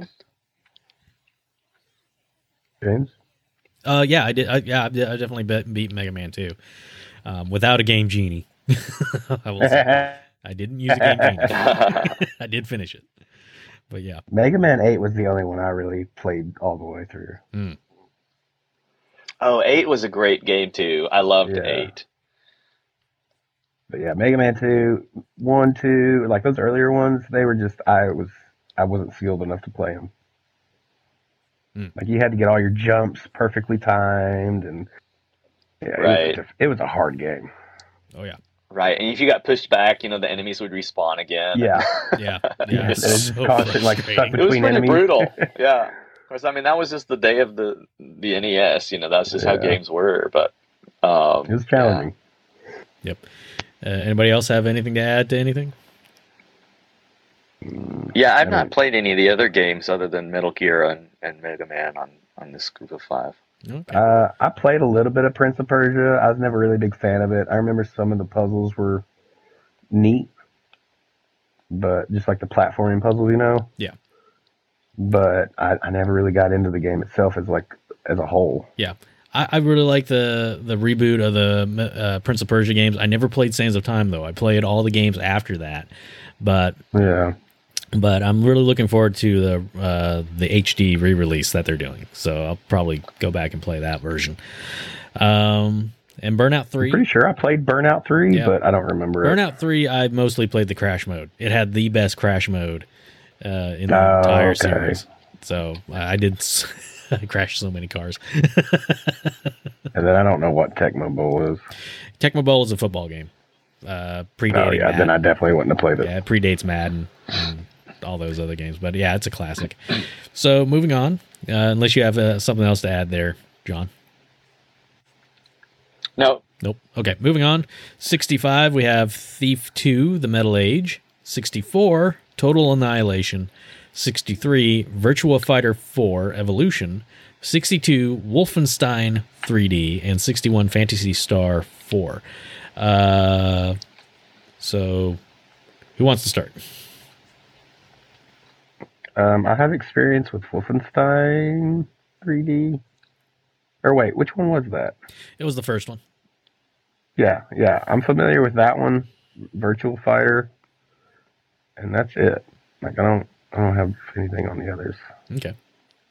But I remember playing Virtual Fighter with you guys a lot. Yeah, yeah. Evolution. We played a lot of Evolution, uh, and this is the one thing about Virtual Fighter that I that I admire a lot is just the fact that it's a fighting game. It's one of the most complex fighting games, but it only has three buttons. You have a guard, a punch, and a kick, and yet it's one of the a hard game. it's one of the hardest games to master. Um, yeah, and I remember playing Virtual Fighter 4 all the time. It was such a good game. So so complex though. so complex. yeah. it really was. like I had no concept of what frame counting was until I started playing Virtua Fighter 4 and I still can't do it. but yeah. Well, no, I mean, most people don't actually frame count. It just gives them a reference for it. But yeah, they're not actually counting each frame. But Yeah. um, but yeah, I mean, it's definitely way more advanced than a lot of the games that we were playing at the time. Uh, the other fighting games, um, and uh, uh, yeah, we had some pretty epic battles on Virtua Fighter Four. Yep. Uh, very good Yeah. game. Yep. Uh, the other game, the only other game in this in this group of five that I, um, I mean, I've played uh, all of them except Total Annihilation, but um, Phantasy Star Four is an excellent game. It is uh, it's probably the best RPG uh, on the Sega Genesis, Wow. um, and um, it it. I mean, it's just got an incredible story. It's got an incredible world. The characters, it, it really is. It's a game that like a lot of people don't know about because they didn't have a Sega Genesis. Right. Um, but It's uh, it is an excellent JRPG. So, Yep. um, any RPG fans that are listening, if you've not tried it, you need to try it. All righty. Strong recommendation on Phantasy Star 4 from John. Uh From a strong fantasy player. yep. Mm. Okay, so I will point out Thief 2, the Metal Age. Now, the Thief games, if you're a stealth, if you really like stealth games, the Thief games is something you really need to try out, unless playing in first person stealth mode just isn't your thing. But um, Thief 2, the Metal Age, it's a stealth game. If you really like stealth games like Hitman or anything else like that, you, you should try uh, Thief, the, the Thief series. It's it's really cool. Um, Wolfenstein 3D. Obviously, it started my love of FPSs, first person shooters. Um, and I remember playing it on PC and really being, you know, and I played this game before Doom. So it, it, I remember the violence striking me uh, very much uh, when, when I first saw when I first saw this game. And Did you again- like it? and that's the thing. I didn't know if I liked it or if I was appalled or, or scared by it. I was so young, I was young enough at the time where I, I was affected by such things. But uh, You there were was killing Nazis. yeah, but the overall thing inside my head was I don't know if I'm allowed to play this. yeah, So- I'm just going to But it, play. it was yeah, but it was Dad that brought it home for us to play. yeah, it was so- a shareware game. so, you know. funny. right. but I was only Yeah. 10 at the time and you know they weren't watching us so I was like well, okay and so I would play it and then Doom came out and you know Doom has all that demonic imagery and stuff in it and all the Yeah. pentagrams and you know it's like you're but you know it's like you're not using that demonic imagery you're you're fighting demons and killing Yeah. you know stuff. So I was like okay so you're you're you're you're on the good side. You're just you know fighting through hell. But, but you know and that game kind of scared me a little bit. But we're but yeah that's not on the list yet. Um so we get to move on? Yeah. Yep. okay. So next we have the original prince of persia that came out on pc a long time ago at 60 and 59 we have command and conquer red alert 58 mike tyson's punch out 57 ico 56 nhl 94 so there's a number of games on here that uh Yeah. that definitely catch my eye. Uh, I, Command and Conquer Red Alert catches my eye because of the really bad uh, live action cutscenes Graphic they art? had. Cutscenes, yeah. but it's like they had Tim Curry. They had Tim Curry playing a role. I'm like, will that man do anything? but yeah, it was it was that that's what I mainly remember about the Command and Conquer series is just those really bad uh, real time uh, live action cutscenes. Uh, then you have Mike Tyson's Punch Out, which uh, in Japan it was called Mr. Dream, wasn't it? Something What? like that. You, you, what was it called in Japan? Uh, Mike Tyson's Punch Out. Yeah, it had a different Uh. I think it's. Um, let's see. I, I don't remember. I think it's just called Punch Out. Yeah, it's probably just Punch Out. And I remember the last boss was Let me look it up. named Mr. Dream. but yeah, it wasn't until Right? Yeah, reached yeah. It's the just U.S. it's just called Punch Out. Okay. Yeah. Yeah, but it, it wasn't until the U.S. when they actually had Mike Tyson licensing on it, and they replaced Mr. Dream with Mike Tyson. So, and I think they ended up using the Mr. Dream character model for a different fighter, uh, but that might just be my my brain mis- misremembering that.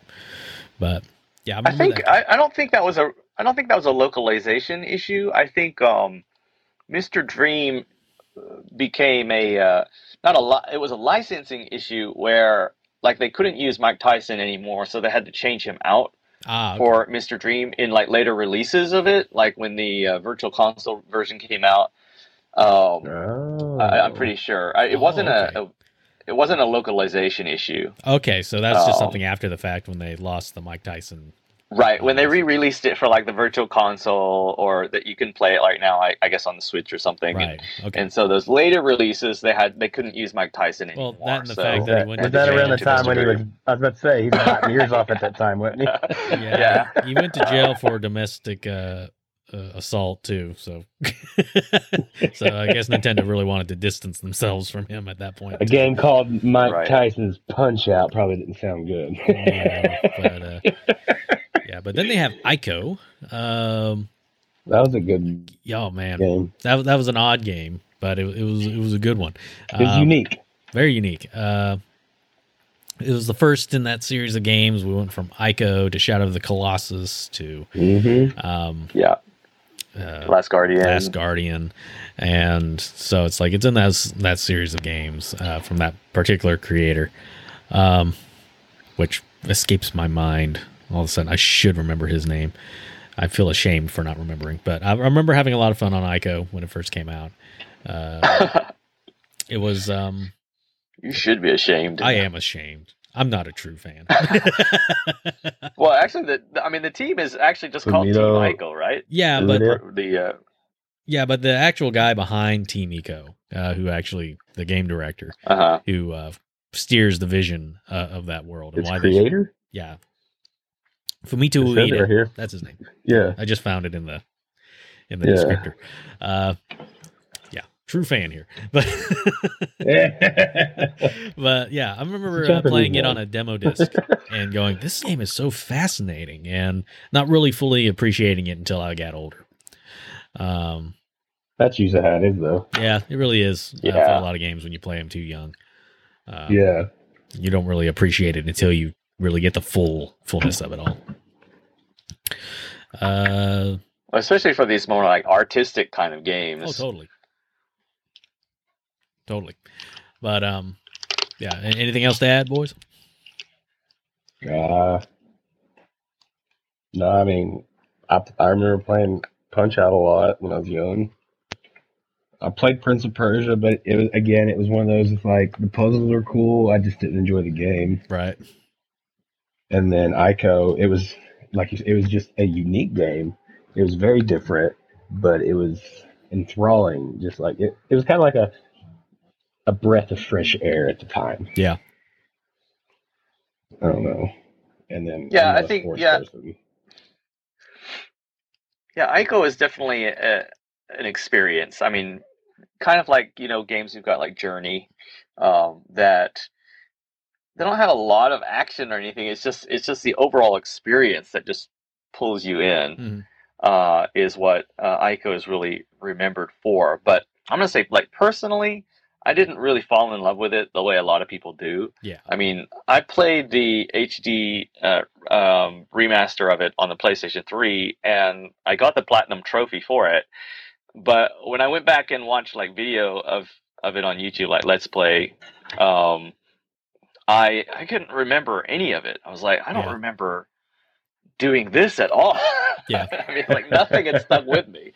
So yeah, it, it just um, I, I can understand why it's on the list, you know, but uh, for me, it wouldn't be on my top 100 list personally. But Yeah. Okay. As far as games go, it was it was a great Right. game. Yeah. right, Yeah. Well, love it or hate it, here it is.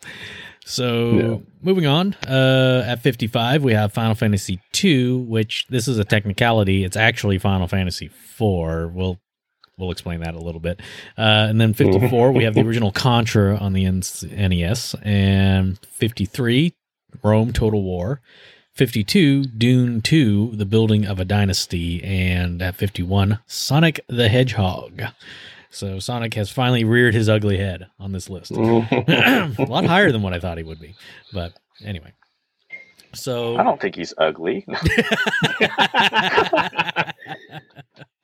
okay. He's Well, a cute when they- little hedgehog. When they changed him in the movie, it was he was ugly. Yeah, you, you know you obviously didn't we're talking about the movie version, the original movie version. Those teeth. Oh, did you see? Did you see the movie with um Jim Carrey? I did. I, I did not. I want to. I'm going to eventually, but it's Um, about what you'd expect. okay. I still want to see it though. I, I actually, I it's, it's very strangely, I just watched it yesterday for the first time. oh, Um, I'm way behind then. but yeah, again, yeah, it's like Brandon said, it's just what you'd expect it to be. you Yeah. know? Okay. it's on par with all the other video game movies out there. it has its moment where it's like ah, but most of it's just like ah, okay. right. Yeah. Trying trying too hard. yeah. Well, anyway, uh, yeah, 55, Final Fantasy 2, which is actually Final Fantasy Fantasy 4. This is a tale of two two different releases. And John, why don't you take take this one because I I'm, I think you'd ta- probably tell it better than I would. What, what do you mean, two different releases? Well, Final Fantasy 2 You're talking about the they're actually- localization? yeah, they're actually talking about Final Fantasy 4.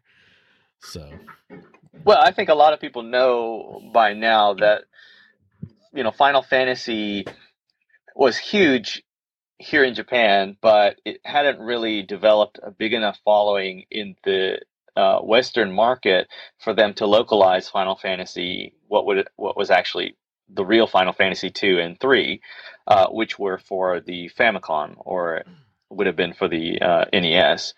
Um, and um, so, because they never localized uh, two and three for the NES, the next Final Fantasy to get a North American release was what in Japan was Final Fantasy four.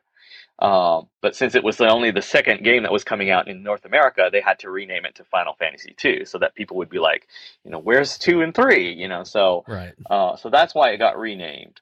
Uh, now they have changed it back to Final Fantasy IV in the future releases, of course.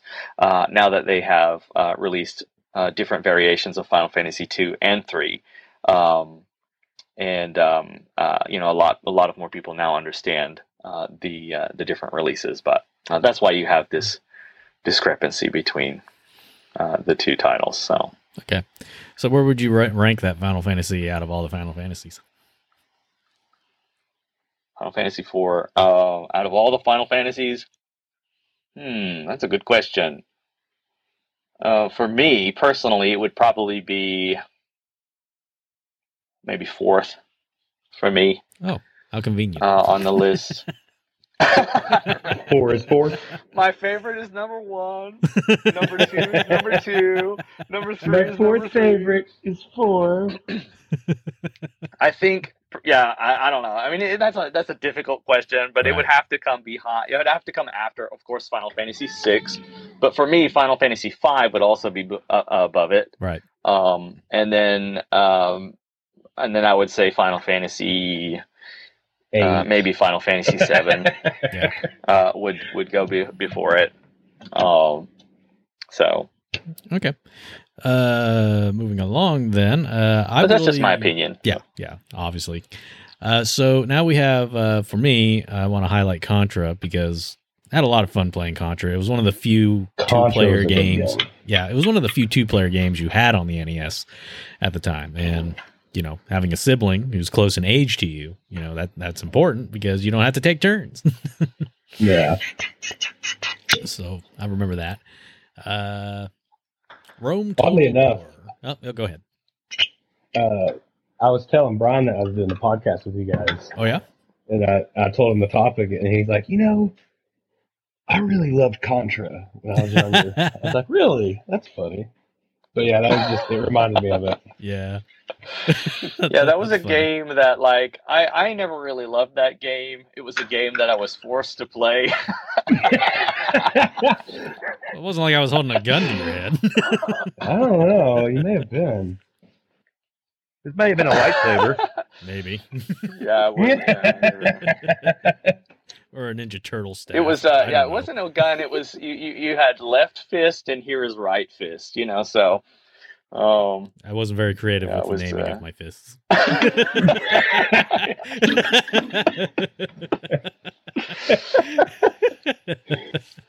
no. uh, yeah.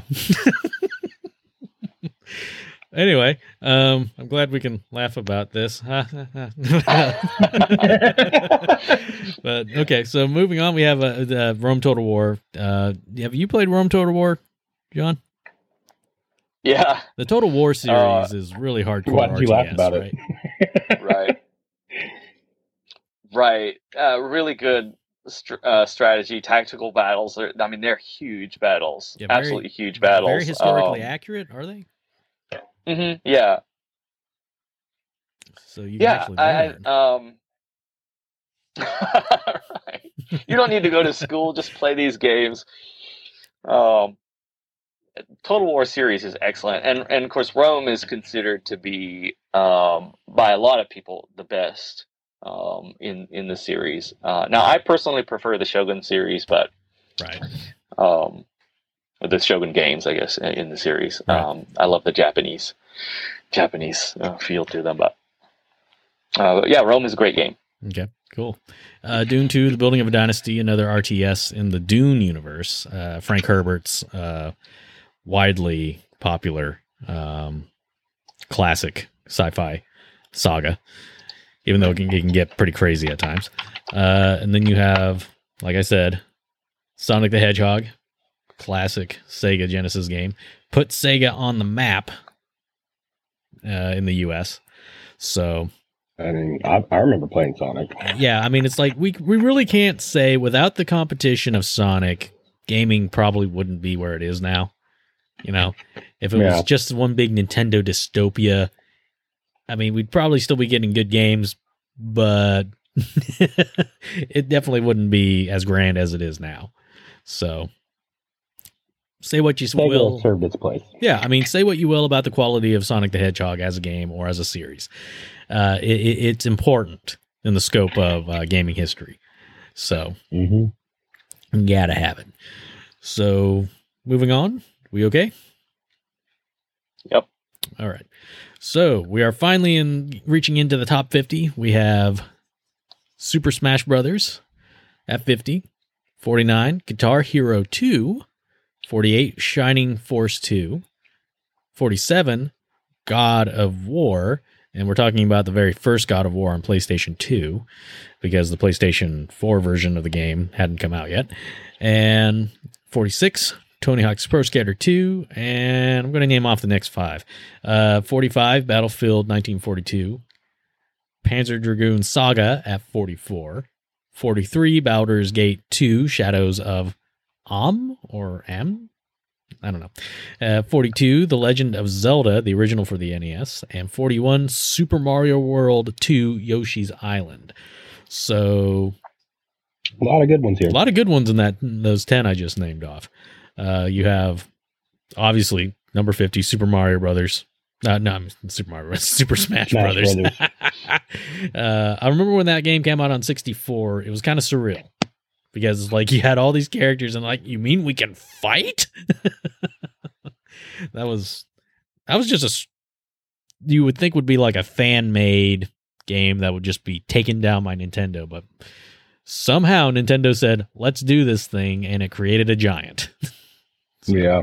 hmm and yeah, now everybody wants a, a smash smash up of video game characters in in every game now. It's like hmm everybody wants uh, some character from some game in Smash Brothers now. So, and I'd say they should have it. If they want Master Chief in, Give it want- to them. yeah, give it to them. If they want Master Chief in there, put Master Chief in there. they want Heihachi from Tekken, put him in there. you know? Yeah, they put Snake in there. Yeah, Snake's in there. Sonic's Yeah, in they there. already did that. Might as well just let everybody if join you- in. So if you could add any character to the roster, not caring about what what the fans desire, I mean, just based on your own personal preferences, Okay. uh, who would you add to the series to the to the game? Hmm. That's hard for me because a lot of the characters I would say are already in there. Like I never thought we'd get Street Fighter Yeah, that's characters me. in there. Um, yeah. And then it's like you, you would never, you, you wouldn't think that Snake would have been in there because he's so gun related. Um, I mean, it's just, and now we have it's like so many different characters, and I'm like thinking to myself, that one's really hard. uh, you can't even say yourself because they have me characters in there now. So Seriously? yeah, you can fight with your own. yeah, own that's me. true. Wow. You can customize it and give it its own. Been a while since I've played and- Smash Brothers. Hmm. Yeah, I guess I would say Waluigi because they just won't get they just won't do it. they just won't add him. Yeah, and I am a Waluigi guy. So so Right. I use them That's in true. Mario Kart. I use them in the in the sports games. I mean, I don't know why, but for some reason, Waluigi, I've just connected with the guy. So That's funny. yeah, I, I don't I don't. Know I think you know if you look at like polls um, for uh, you know characters that are most wanted, usually like Crash Bandicoot is at the top, or at least in the top three Yeah. of every list that you find online. And I'm just thinking, what kind of move set? well, How would he fight Crash Bandicoot? Because I remember playing the games, and you're just running along a path, He picking up. he spins. Oh, okay. He has a little- uh, oh, okay, like that's a right. belly flop. slide. He has a power slide. Yeah, he has a belly flop move. Um, yeah, he does slide now. Um, and He's now, yeah, in the recent games, they've released all these masks that give him different powers now. So, Oh. yeah, Oh, really? in the most recent game, yeah, Hmm. yep. So, Oh, the one that's titled "It's About Time" or something. yeah, yeah, yep. That, that, that- yeah, it's pretty fun. It's hard, but I, I can go into all sorts of things of why why that game is just okay, you know. But, yeah. But anyway, Guitar, Guitar Hero Hero Two. two, yeah, Oh my gosh. Yeah, played. Played that game a lot. Yeah, I actually have Guitar Hero 2 hooked up to a PlayStation 2 right now. Oh yeah. yeah, I got two guitars. I got the memory card hooked up. I mean, it's like it, it's ready to Dang. go. Wow. Even on a on your old CRT TV, John. Okay. so it's a classic. Get the setup real I got. experience. Yeah, it's like going back in time. That's funny. Yep. Uh so let's see. God of War obviously launched a huge series. Great game. Yeah, pure action just, just- Amazing puzzles. Oh. Just that uh, would infuriate me. Yeah. Yeah, I wouldn't say they were amazing puzzles, but they they were they were pretty good. And then there was um I mean okay, let's just say I didn't think they were that hard, but you know, I didn't want to I didn't want to say that. Some say- puzzles say- I would literally spend hours on, and then I'd be like, "Screw this," and I'd turn the game off, and then I'd come back to play it like the next day and figure it out like instant. instantly, Like yeah. what the crap? You just needed to get away Right. from it. Yeah, Yeah, I've Why didn't I moments. notice that? yeah. yeah, pretty much. Yeah, but of course the highlight of the game was the combat. Um it Yeah, had kind of a kind of a story there. They tried to flesh Kratos out into being more of a human being, but that was near impossible. Um, it wasn't until you know the PS4 game came out where they actually really gave him a character arc and made him a you know an interesting character.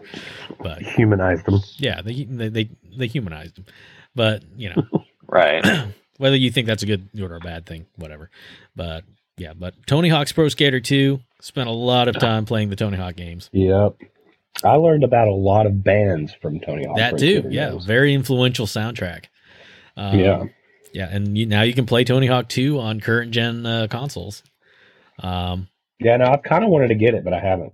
yeah, it, it goes on sale a lot, man. You should you should probably uh, dig in sometime. So I need to keep an eye on it then. Yeah, Ba- Battlefield, ba- Battlefield, Battlefield 1942. 42. That was my first introduction to the Battlefield series. Um, Yeah, mine too. yeah, it, it was so good.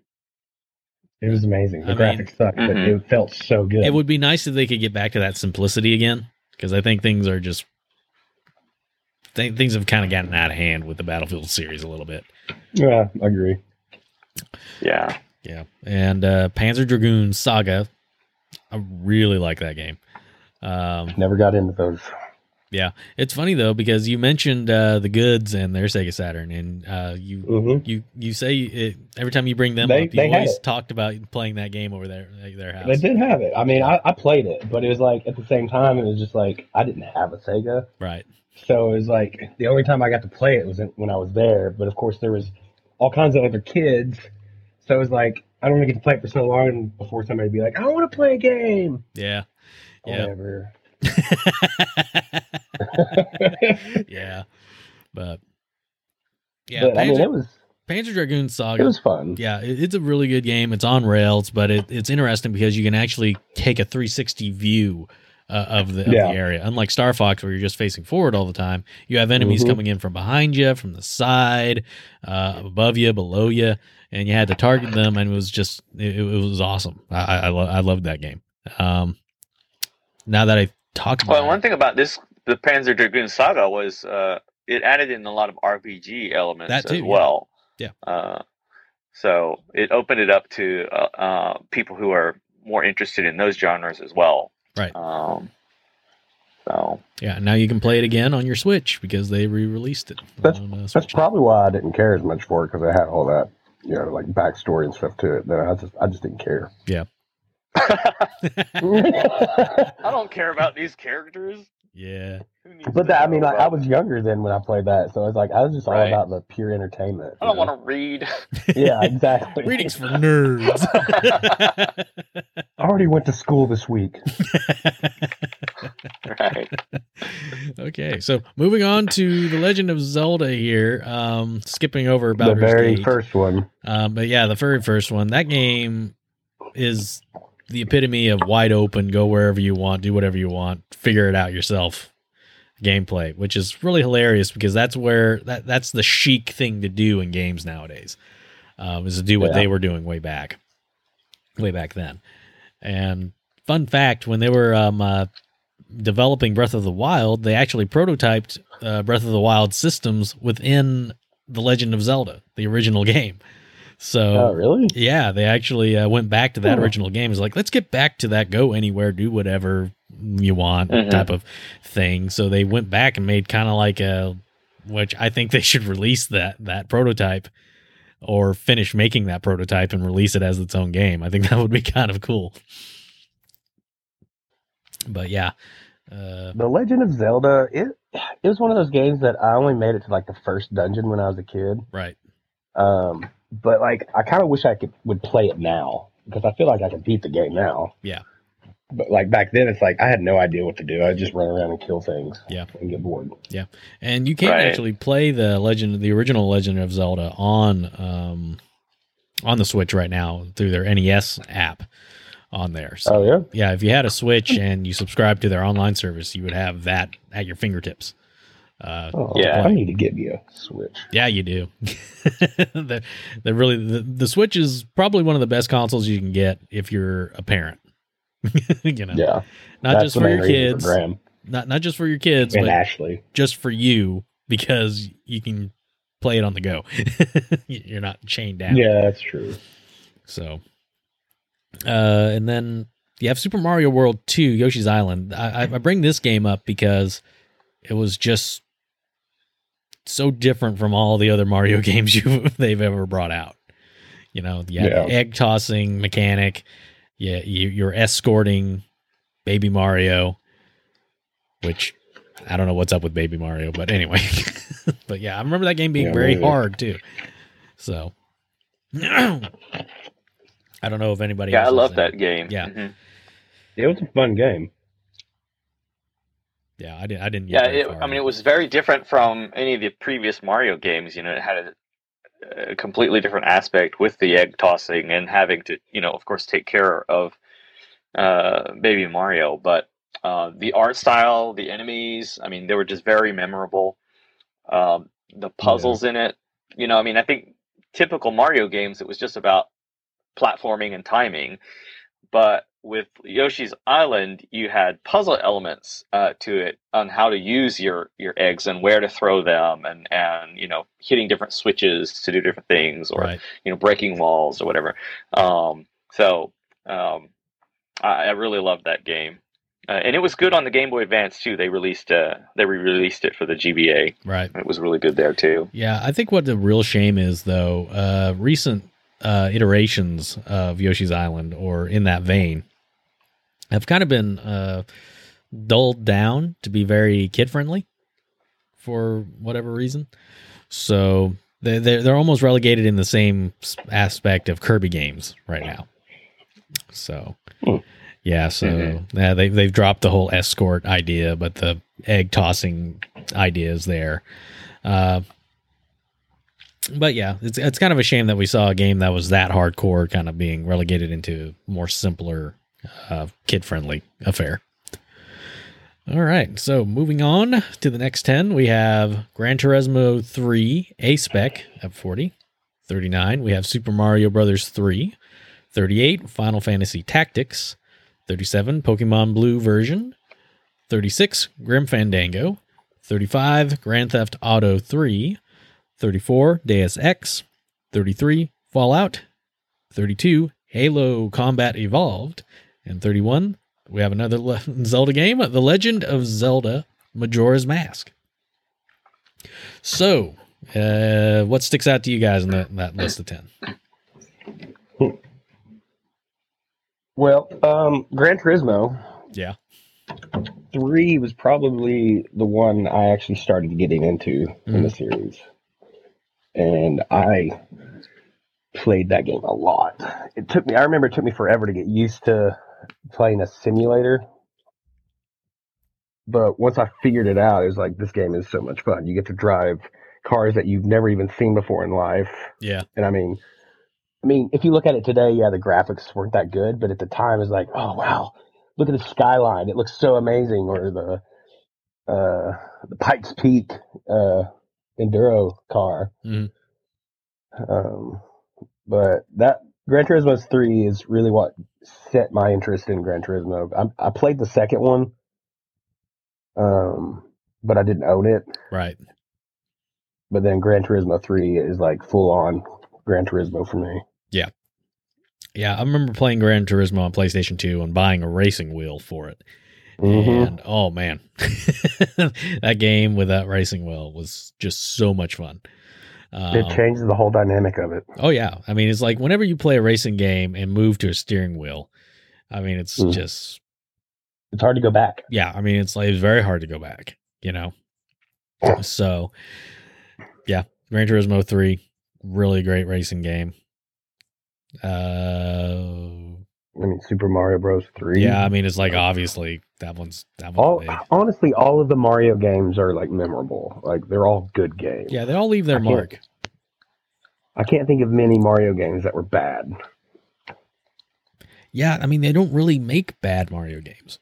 Mm-mm. Well, I don't know. Mario I'm. Mario typing was pretty bad. Oh yeah, I don't I don't know about that one.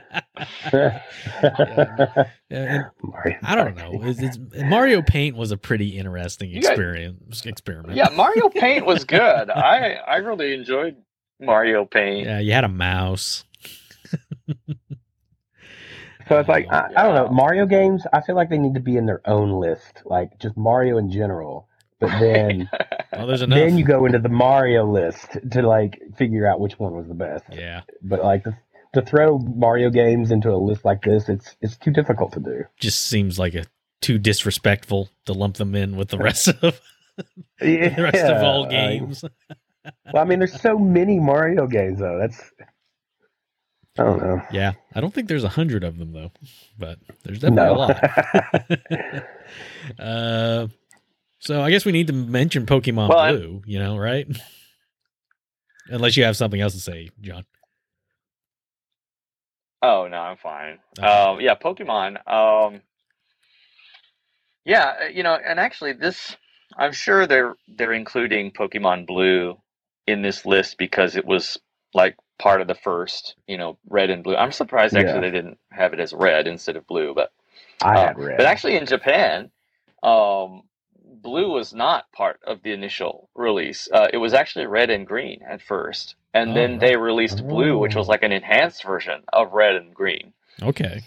Um, Oh. so, um, but anyway, uh, I this was a game that I thought when it came out. I mean, that's for little kids, and uh, I was I don't remember how old I was then. Um, maybe in, in middle school, uh, but uh, I remember mom uh, finding uh, like a, a Target ad or something where they had it on sale for a really really low price, and she wanted to get it for our nephew and um, she was like, "Well, um, you know, he might want to play with someone. So, uh, does anybody want to get uh, get one?" And so, she, I mean, she was asking asking us, and I was like, "Well, I mean, if I can play with him, you know, I'll do it for him. I'll be the I'll be the good uncle. You know, I'll be the cool uncle." Yeah. and and kind of sacrifice my time uh, to uh, to play this kid game with him Sacrifice my time. and um, you know, I'll I'll take one for the team, sort of a thing.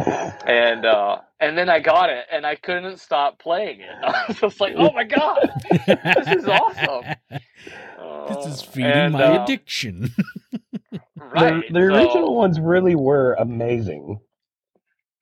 yeah. Back when you could name all the Pokemon off the top of your head. Yeah, right. now there are too many to keep. The count. original 150 or 151. 151, right? Yeah. Yeah, it came out in and I actually was I think I was one of the few people um in at least in our area that actually got all 151 Pokemon um because uh we we had actually um both our nephew and I uh won uh Mew at the Toys R Us event that they did. Yeah. Um it was like a scratch a scratch off event Yeah. yeah. and both of us got a Mew. Um so we were able to or at least I was able to complete the Pokedex. That's funny.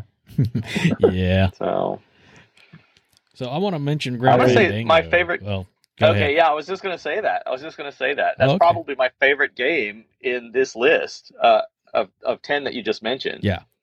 Yeah, I mean, I Uh, have such fond memories of Grim Fandango. Um, and this is strange because if Grim Fandango came out after Monkey Island uh, 3, which is my favorite adventure, point and click adventure game of all time. But um, uh, I remember playing Grim Fandango and having those tank controls because it was in 3D. And didn't really like the tank controls so much. I'm like thinking is like, why in the world do I have to use the arrow keys to move around when I can just easily point and click? But once I got over that though, um, uh, the game the game opened up a lot. But yeah, I mean, just really clever puzzle solving. Um, the the characters were very relatable, even though they were dead, and just the different things in the atmosphere that that they were going for was just so well executed, and it was so well written.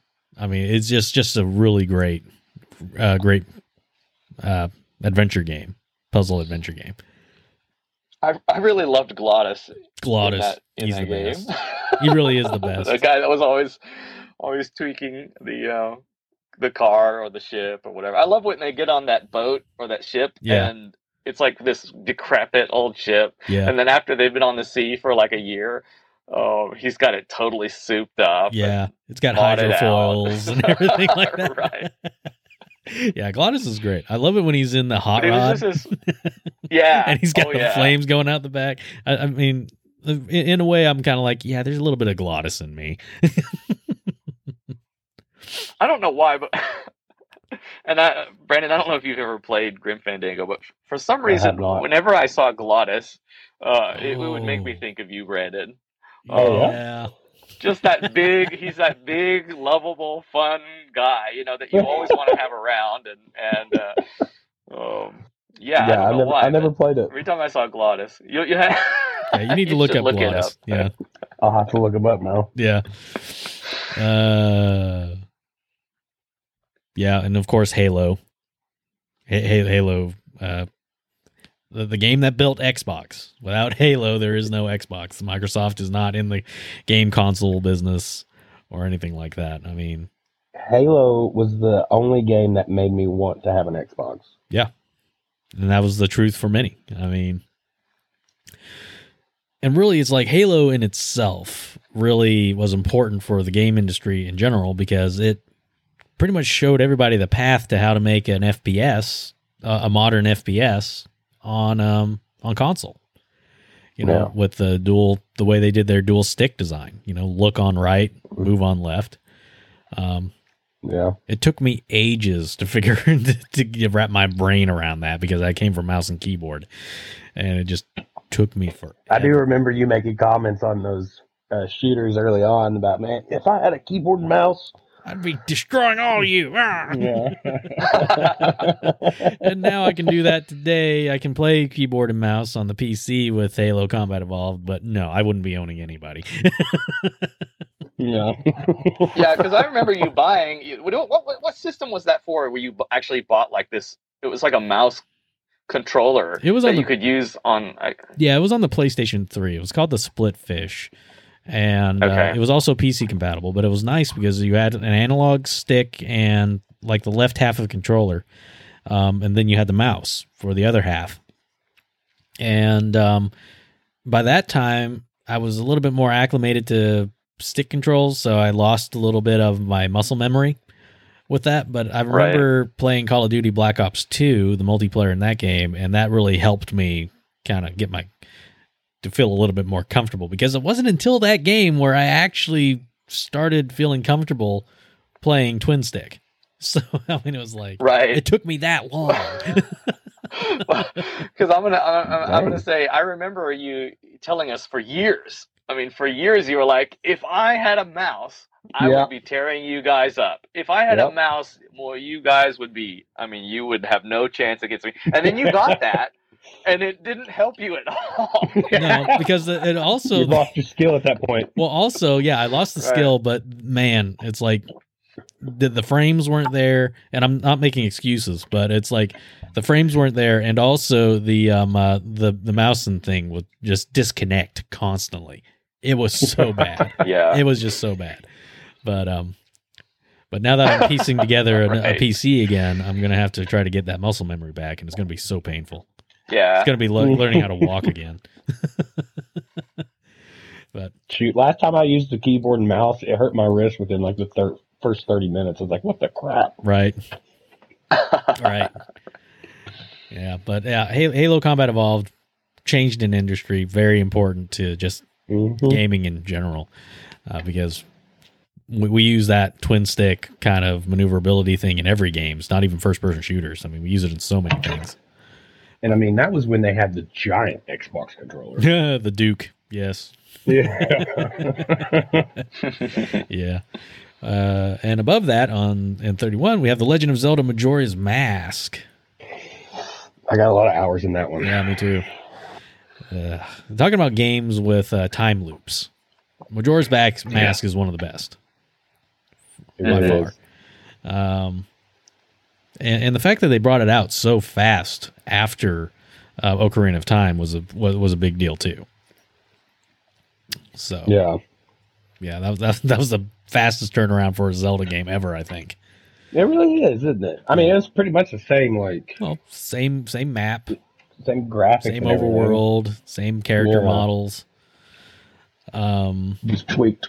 yeah, I just tweaked it a little bit, and so yeah, I mean it was it was just their effort to get Zelda games out faster, and Yeah. I guess they abandoned that idea real fast because it's like, yeah, that wasn't very fun to make, but you know, yeah, probably not. yeah.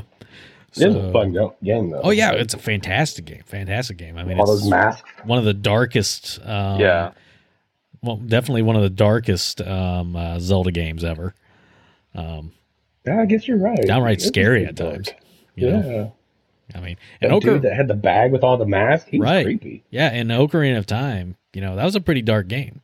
You know, it's Yeah, like in Majora's was. Mask just went straight there, straight into the heart of darkness. They were both such great games, though. Oh yeah, looking up and seeing that moon.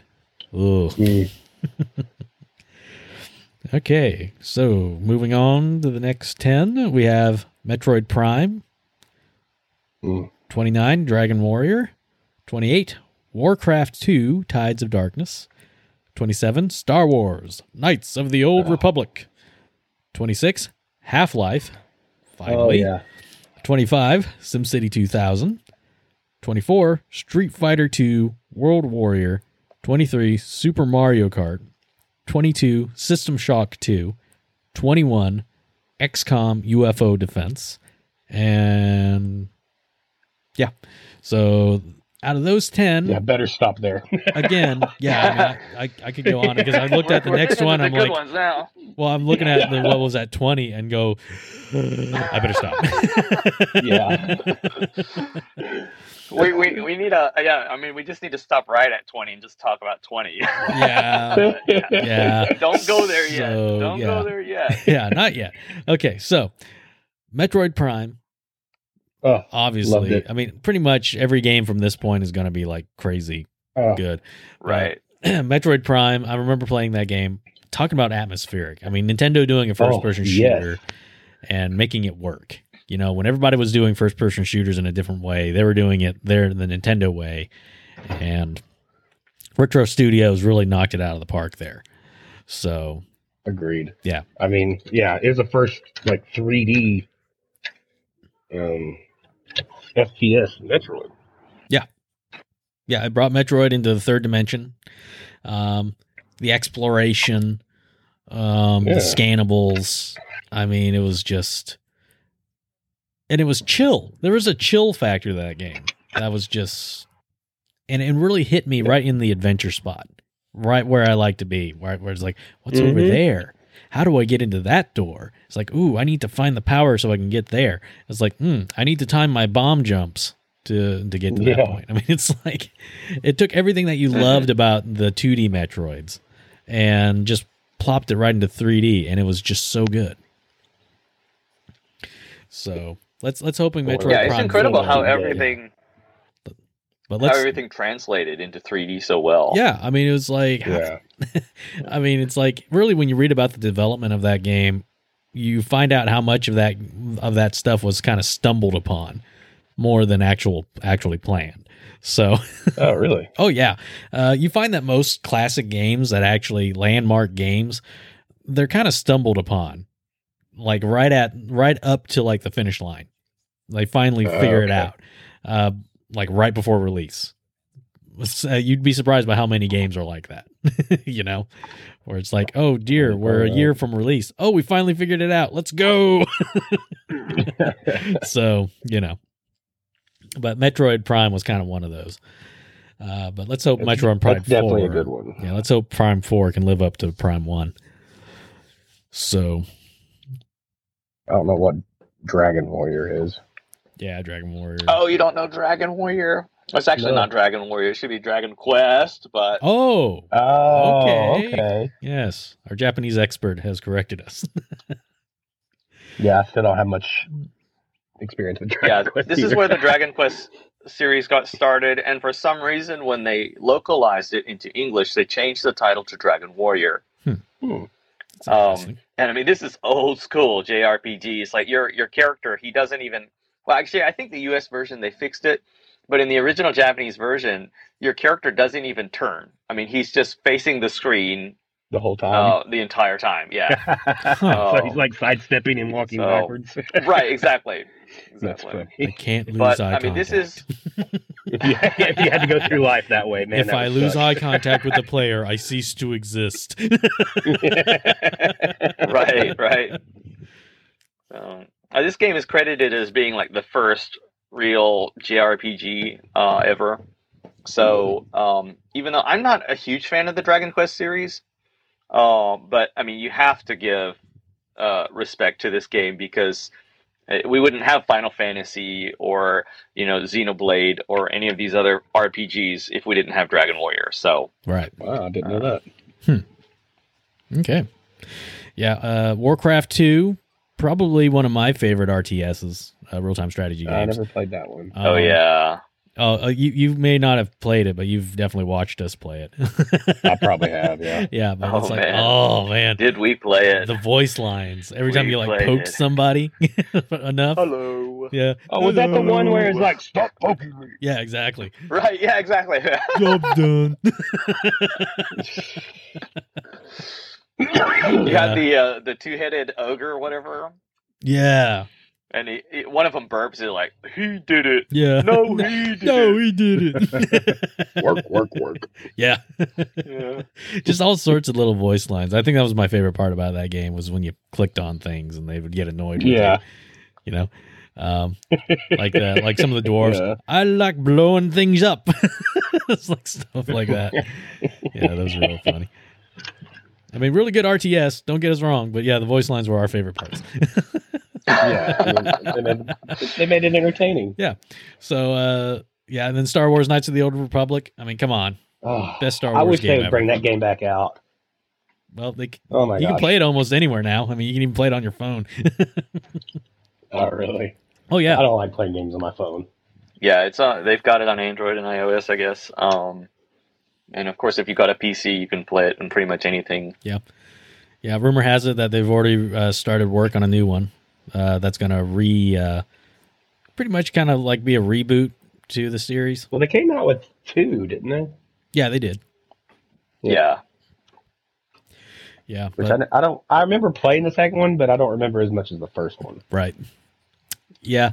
Uh, I think the reason being is just because of the fact that the second one kind of um, ca- not not strayed so much, but definitely uh, went in a different direction um, with its Yeah. story and different things like that. I mean, the story in Knights of the Old Republic was just so good. I mean, it, it was just Yeah. legitimately good. It expanded the universe in a way that made you go, "Wow." Maybe prequels could be really cool, but you know, Yeah, when done like this. I just I remember that game being massive. Oh, it was a big game. Yeah, it was a big RPG. One of the few turn-based RPGs that I've ever actually liked. so Yeah, yeah, but uh, then we have Half Life. Big. Uh, oh um, definitely a top three game for me. yeah, it needs to be higher on this list in my opinion. I agree. But uh, but yeah, so important. I mean, it's like everything. well, this that- is Half Half Life One. So. right. yeah, right. this is the first one. Yeah, this is what we're talking about. Yeah. I mean, it's so important to games just because of the fact that in first person shooters, you didn't it, it made an emphasis on atmosphere and story in ways that never been done before. I mean, pretty much like I remember, I remember staying up late at your all's house, right up the road here from me, yeah, yeah, and just being completely consumed by the game. I put the headphones on, all the lights would be off. Yeah. and like I was just fully immersed. yeah. Remember I those headphones I used to have that would rumble with uh with the sound? No, No, you don't. Yeah, I had a set of headphones. I don't remember that. that it, like with it would take the bass, um, the bass channel uh from uh Yeah, soundtracks and it would rumble on your head, so you'd get a fuzz. And I then don't I, remember that. Then I had a mouse that actually would do the same thing too. So it was like it was an I old Logitech mouse that had haptic feedback in it. So yeah, that that was really cool. Being able to shoot a shotgun and feel the reverb and stuff. But that game, oh, I loved it. Mhm. I tell Uh, people about that game all the time. It's like Half Life is the best game you will ever play. Yep. And then they play it, and it's like, "What's up with this game? I don't get it." Yeah, it's like this game's old. yeah, this is old. But yeah. but yeah, so skipping over SimCity 2000, not out of disrespect, but just for the simple fact that it's a, you know, it's a game I don't have much experience with. But Street Fighter 2, World Warriors, big impact in my life. Uh, the Street Fighter 2 games. Um, yeah, I just I love Street Fighter games. I like I've fighters in general, but. Street Fighter is definitely the one that got me, that gets me the most. I mean, any fighting game, it usually involves one of you two, if not both, in my life. Yeah, yeah, yeah, yeah. But I remember playing Street Fighter 2 a lot, and just it, uh-huh. it it brought out the worst in me a lot of times because I was just so hyper competitive and I hated to lose because it's like th- this is the thing. Whenever I played a fighting game, I felt like I should win. And if I lost, that that was a mistake. Something's wrong. I'm supposed to win. yeah, it's like I'm the best at this. Nobody else should be winning. So if I lose, Get out of here. something's Go wrong. it's not that they're better than me. And then along came John. Oh well, this uh, this was this was before I I obtained a, an interest in fighting games. I think Oh. this was the game that almost destroyed my um, interest in fighting games, and Oh. um, I I can't tell you James's rage. how many how Yes. many matches. Well, I mean, how many matches I had to purposefully lose. oh. oh, the truth comes I mean, it was it was my mission not to win, you know, in these games. So, uh, Street Fighter. Um, so it was if it, it was lose or face the wrath. yeah, moving Yeah. on. We have Mario Kart, uh, Super Mario Kart. yeah, That's funny. yeah. Uh, moving on to Yeah, Super, Super Mario, Mario Kart. Kart, here. yeah, yeah. uh, on the uh, That's a Super great Nintendo. game. Yeah, real fun game. Yet again, Hard. another Mario game that's not. I went you back know- to play Super Mario Kart. That game's hard. Oh yeah, especially battle mode. Oh man, it's still my favorite It's battle fun, mode out of all the games, though. Um,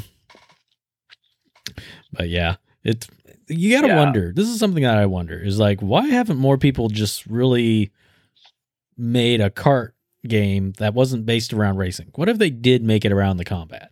You know, like a cart version of Twisted Metal. You know, I was why- about why to say, is- wasn't Twisted Metal pretty much that? yeah, but it's like a cart version. You know, why hasn't nobody? Why haven't nobody really dug down deep into that? Into that, you know. Mhm. Yep. Uh, but yeah, System Shock two. yeah. They need to make a Twisted Metal cart game. you know, you I'm surprised they haven't done that. now that I think about it, you know, because they made that uh, Star Got Wars cart going game. around on a go kart. Yeah, remember how they made that Star Wars kart, kart game, where it's like you had pod racers. well, it wasn't pod racers. There was like miniaturized versions of Star Wars characters, and they had their ships, and they were like all cutified or whatever, and it's like they raced them. It was like a cart version of a Star Wars game. It was weird. Can't remember what it was called. Yeah, I, I know what you're talking about. It was um, wasn't it for the PlayStation Two? yeah, it was in that era. Yeah, and you had like Darth Maul, a little like you know super deformed version. Yeah. flying around. Yeah. yeah. I, I mean, I never played it, but Yeah. uh, But that, that I remember that one. But yeah, Super Mario Kart, very nice. There are better Mario Kart games out there now, but you know that that one's still really good. Yeah. Uh, System Shock Two scared the crap out of me. Yeah. I Another remember, scary I remember game. you introduced this game to me, and it scared the crap out of me. And I will tell you Oh, this: yeah. Freaky little monkeys. you do not know fear until you are chased by freaky little monkeys with wrenches and telekinesis. with, with telekinesis. Oh Yeah. man, I was just watching you play that game and it scared the crap out Yeah. of me. Uh, Again, only played the first ten minutes of that game, then noped right out of there. Yeah. but but even though it's like I've tried these scary games, and even though I wasn't really into them, I still ended up with an appreciation of them, you know, and Mhm. realizing how good they were. You know, that's that's a funny thing about that. though. You know, I don't know. I, I could I could after- after appreciate 10 the quality. right? Mhm. Yeah, I could I still still appreciate the Right. quality. You know, I actually have this game now, um, and it's you you can play it now, and because of the graphics, it's not as scary No, at all. no. But yeah. uh, at the time, it was like, Yeah. uh, oh That's what's gosh. funny about some of these old games. Like to us, like they mean so much more than like somebody that's young and just looks it up on Google, and they're like, "This game looks stupid." yeah, yeah. And that's why uh, HD remakes are so important. Yeah. Right. Yep. All right, and then we have XCOM UFO Defense. Very classic, very hard as nails. Uh, I never got into the XCOM games. yeah, uh, Oh yeah, the original Pretty PC hardcore. game, super hardcore, super hardcore. But uh, when they made uh, the second, uh, well, not the second game, but the um uh, the the remake when they rebooted the game uh, on PlayStation Three, uh, I, I really enjoyed that one. That was a really good one. Um, strategy, turn based, how to use cover strategically. Um, you can build up your um uh, your team uh, of soldiers, level them up, give them new abilities, things like that. It was really cool. I, I really like. But yeah, the original XCOM I never had much experience with, but it has it has a reputation of being really hard as nails. so No. because there's permadeath too, so you know, Oh. so you can lose your your uh, your units who might have been with you for so many battles and have gained so much experience or whatnot. And if you lose that, then um, you basically, you know, lose that unit and all of his experience. So Oh, that sucks. yeah, and so that's what makes it so hardcore. So you'd have to train train another guy from from the bottom up again. So that's why it's important to have a unit that you uh, kind of rotate guys in and out of. So, so it was very interesting.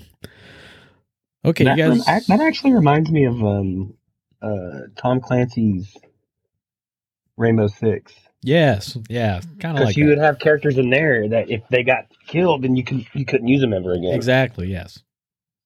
Yeah. So it is. It, it is a lot like that. Yeah. So, all right. So moving on to twenty, we have Metal Gear Solid, Oh, what game is that? Yep. Oh no. and we, we Here can stop the list right now because uh, Yep. we don't need to go any further. Number Yep. one stops at twenty. Yep. nah, but and that's uh, it, folks. what can we say about Metal Gear Solid that we haven't said already? That's that's the tough part. Jeez. I don't Um, think we talked about the cardboard box last time. we we didn't lightly mention it, but we didn't uh, men- we didn't go in depth. But yeah. Yeah. the evolution of the cardboard box in the Metal Gear Solid series is uh, is a fascinating one for sure. It is. Um, but yeah, if you haven't played this game by now, just go check it out. yeah, you just find some way to play Metal Gear Solid, and um, Any and, of them. and you'll the, get it. The first one is the best. Def- definitely by It's the tone far best all the rest. best characters, best uh, best story arcs. Um, Still has David Hayter as the voice of Snake. yeah. so, yeah, that's all we. I wouldn't say. know because I've always played it in Japanese. So Oh. That's true, and that's never changed. yeah, it's a different voice. Yeah, they did. They didn't. They didn't change a Japanese snake with, with a celebrity. So, yeah. because you know Now, what did you guys think about the the remake for Metal Gear Yeah, Solid on the? Yeah, um, Um, I remember it was on the GameCube, right? yes right. Yeah, I remember playing it and not liking the controls. hmm yeah I think I was so used to that PlayStation controller. Yeah, I think the fact that um uh, controller aside, I really liked uh, the um uh, I, I really did like the upgrade in graphics. Um, I liked Yeah. uh, how they Yeah. rewrote some of the lines. Um, I, They did change some of it, didn't they? yeah, uh, they did re-record some of it, and uh, the guy who played the original Ninja, Gray Fox, uh, Mhm. they they had to recast him for some reason or another. So it was it wasn't the same voice voice actor who uh, did Gray Oh, Fox. I Um, remember not liking the game. I, I forgot about that. Yeah, and I remember um, they added in first person camera on it because uh, that was something Mhm. they added into Metal Gear Solid 2, and that pretty much broke the game. I mean, it's like yeah, if you can actually Right. yeah. That like game wasn't boss, intended to be in first person. yeah, exactly. Uh, like coming up and playing, um, uh, playing Vulcan, uh, going up against uh, Vulcan Raven.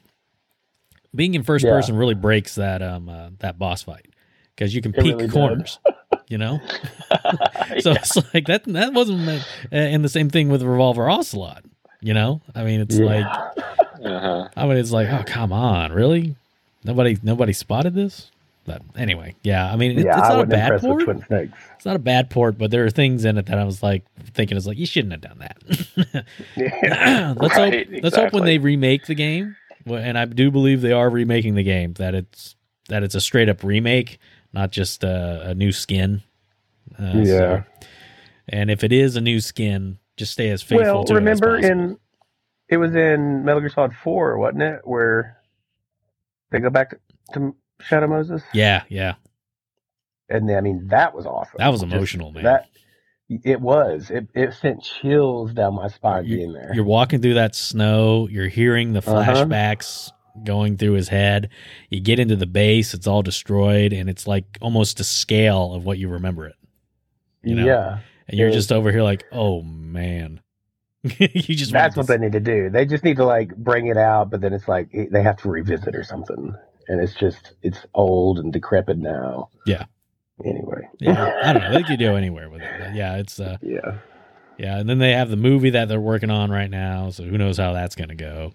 Oh. Um, but yeah, anyway, Doom. yeah. Doom. Uh, I'm just gonna go out on the list here. Uh, 19, we have Doom. 18, Chrono Trigger. 17, Super Mario World. 16, Shadow of the Colossus. 15, Castlevania, some Symphony of the Night, but it's spelled Symphonia of the Night here. Oh, it is. Um, that that might not be a typo. That might be a, an original title. Uh, 14, Pirates, uh, 1987 uh, simulation. Uh, well, not simulation game, but, uh, Sid Meier game. Uh, 13, Miss Pac Man. 12, Star Wars, TIE Fighter. Yeah. And 11, we have uh, StarCraft. Starcraft. StarCraft. so, yeah, we already gone over uh, Metal Gear, uh, Yeah. Doom. Um, uh, talked about Doom a little bit. That game scared me. Believe it or not, my first playthrough of Doom all the way through was on the Super Nintendo. So, Oh yeah. yeah, that was that was an interesting playthrough. Now you can play Doom anywhere. You can even play it on a um uh, uh, uh on a pregnancy tester. That's. Oh Yeah. yeah. I saw that. yeah, it's just, just insane. These kids. Such a simple code. Yeah, I'm bored. I know I'm going to port Doom to everything. but yeah, Doom classic R FPS Yeah. scared me real bad. Um, What's Chrono Trigger? Yeah, I never heard of that game. Oh no, you didn't say that. You've opened the box. Oh, No. no, I'm just kidding. I know what it is. Chrono. Uh, why, don't you, why don't you take that one, John? Oh, I. You don't want me to talk about Chrono Trigger. I mean, Uh, you listen to us talk about Metal yeah, Gear. it's only We fair. we uh. uh, this has got to be my maybe my my uh, number one favorite game of all time. Maybe number two. I don't know. It's always floating around in the top two. But Wow. absolutely uh, love uh, this game, and um, I mean, just like you guys have played, uh, you know, Metal, Metal Gear Solid. Um, I've I've played this game so many times. Um, love It the characters, love the story. level. It's just yeah. Um, so if you want to hear more about that, you can listen to the other episode that I did. Gotcha. Um, but yeah, this is um, definitely one of my top games of all time. Yeah. Must play RPG. Yeah, you see, Chrono Yep. Trigger is the JRPG that makes me wish I liked JRPGs because I, Yeah. I wa- would watch you play that game, and I would be like, "Man, this game looks so cool." I mean, it's like everything from the soundtrack to the character to design to the way the story works and the time travel mechanics. I mean, it's like I remember when you started that game, it's like Magus was, you know, was a big bad guy, and then all of a sudden it's like, wait, he ends up on your team. I'm just like, wait a Yeah. minute, what's Well, going on? Spoiler alert. So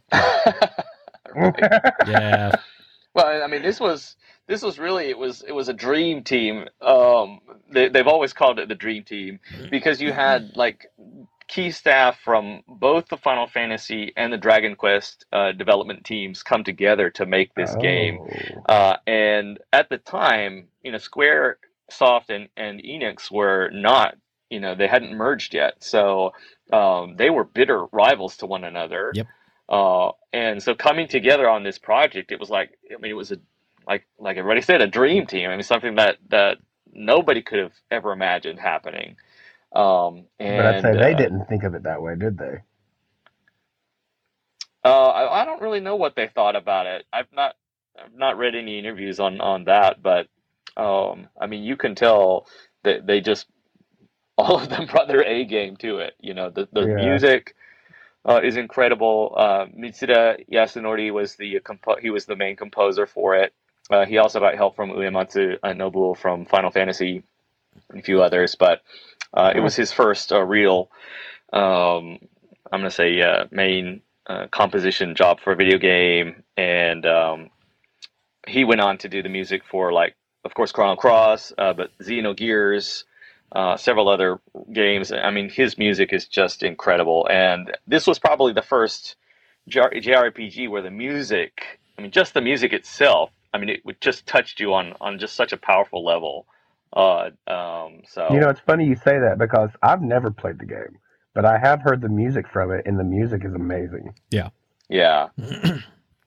yeah.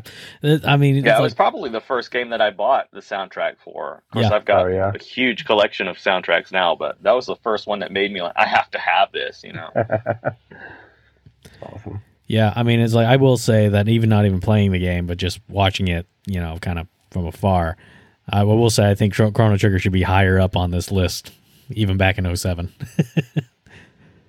so, even I have uh, hold this game in that kind of regard. Yeah. Yep. Uh, and we have Super Mario World.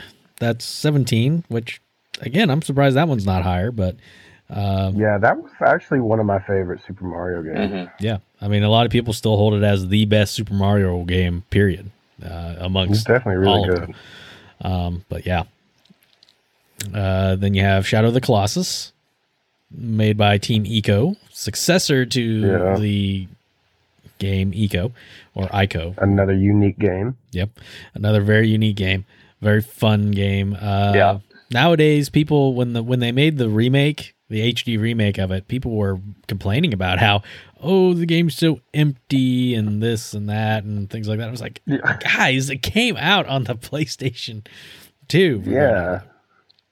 And it wasn't Yeah. empty, it was atmospheric. Yeah, I mean, Everything it's like was grand. everything was supposed to be kind of dead and desolate because of these giants. You know, I mean, it's like at the end you Right, learn that this whole place was supposed to be a prison. yeah, You know, for for a very evil god. You know, and and the thing I don't You get know, is people like in their first impressions. yeah, and the thing I don't get, people kind of complain about why are we going into this valley to kill these giants uh, for no good for, for these giants and stuff like that. I'm like, well, the guy's trying to revive his girlfriend by pleading to uh, a god that is pretty much in this world, you know, been banished because of his evil doings. So yeah, you really shouldn't be doing it, but it isn't because these giants are innocent being creatures out in the middle of nowhere being hunted down. you know? Yeah. I'm like, stop having sympathy for these things. It's just a game. yeah. Let people enjoy it. Yeah. Well, I, I don't know. I have to admit, I was one of the ones that uh, was uh, a little bit more sympathetic towards the Colossi. Um, Well, You know, that's what made them seem so sad. It's true. None of them like walked around all they smiling. had no did they? emotion. Yeah. They just seemed sad. Yeah, kind of mopey. Kind of like Eeyore. Yeah. Yeah, but yeah, moving on to I would say, you know, Oh, the yeah, horse that you use in that game. Oh, sorry. yeah, go uh, ahead. Argo or Agro, I guess was his name. Um, the the the horse. Yeah. Uh, you know, when you at the at the end of the game or towards the end of the game, you have to um, uh, run across that bridge and it breaks, Right. and, and Agro falls down into the to the ravine or whatever. yeah, Um, the first time I played that game and and saw that, I was like, no. Yeah, that- Agro!" that that was sad. Oh, That, that really was sad. yeah, it was just heartbreaking. But I was say, you know, after because I, went and got, I didn't platinum the PlayStation 3 version, uh, but I did get a lot of the trophies for it. And then I did go and platinum the PlayStation 4, which was like a major grind fest. Oh I mean, man, you just have to you have to play until your your health and your um your grip get to max, yeah, which means like you have to play through the game like between four and seven times, yeah. you know. And Oh, uh, I was just on this uh, trophy hunt, so you just play again and again and again and again and again. and I mean, there's moments where Agro he just doesn't go where you want him to go, and I, I get so frustrated. Like Agro, you idiot! You know, please Yeah. just go straight down this path. And so, uh, I mean, I, I think by the last playthrough, when Agro falls down that pit, I'm like, you know, Thank God. uh, good riddance, man. Just, uh, serves you right for not Stupid being horse. smarter, man. Um, yeah. okay, so next up is Castlevania Symphonia of the Night. That's just spelled here. Is that is that a Oh, typo yeah, or is that symphony. supposed? So that's just a typo. It's Okay. a typo, yeah. Uh, okay. Because I was like thinking, is that a Japanese, the original Japanese Yeah. phrasing, or We've known it wrong all of these years. yeah? Symphonia. right. Again, classic PlayStation uh, One game. Um, Never played it, but oh my god, you made me fall in love with the soundtrack. Oh yeah, the soundtrack again, unbelievable. Um, the game just incredible. Um, if you're into those Metroid like games, I mean, 2D Metroid type games, this is like one of one of the best you you could ever get. Uh, very deep. Uh, Oh, most definitely. yeah, very deep RPG like mechanics. I mean, you can get familiars, or you can just play through the game with all just the best weapons and things like that. Boss fights are amazing. Graphically, it's like some of the best sprite uh, art you could ever get anywhere. And if you're looking for bang for your buck, this game can last you a long time just because of the way that it literally flips the game flips on its head uh, in the middle. Um, so Yeah. I mean, it's like spoiler alert, but when you reach the end, it's not really the end. It's just the middle of the game because once you beat that boss in the middle, you have to go through the entire castle again, but upside down. So the map completely changes. Oh. Yeah. So it is it's a big game. so Uh, I guess it came out in '87. yeah, Pirates came out Yeah, in it's an older game. 1987. Uh, It's a classic. yeah, uh, it, it's an Did- interesting Did game. you all play it? I never played it. No. Um, Mhm. Yeah, I've got it. Um, Yeah, what kind of game is it uh, necessarily? Um, I mean, it's just this. Um, it's got a lot of different aspects to it. It's got strategy to it. It's got just the simulation uh, aspect to it. Um, I don't really know how to explain it. I mean, it's it's um, it's a unique experience, and that's one reason why it's lasted for so long, as far as its popularity. Even people still, a lot of people still play it today. Um, Wow. if you if you look on it, it's called uh, the Wikipedia calls it an action adventure strategy game. Um, but I mean, it blends a lot of different things into um, Hmm. uh, So yeah, you just need to go on YouTube and, and check it out. Check out some gameplay for it. Um, Yeah, I'll have to do that. it's uh, it's definitely a classic. hmm Okay. Speaking of classics, we have Miss Pac-Man coming up at 13. Now, how was Miss Pac-Man better than Mr. Pac-Man, Yeah. or just Pac-Man? Yeah. I can't. There is a reason why some people prefer Miss Pac-Man over uh, just Pac-Man. I mean, how Um, different were they? there were there were certain things under the hood that made it different, but I don't know exactly what it was. Yeah, this uh, was um, this oh, was like it was this. Right. It was developed by those MIT students. The story is like, you know, the original Pac-Man was predictable. You know, the, the patterns for the ghosts were, were kind of uh, preset and the levels never really seemed to change.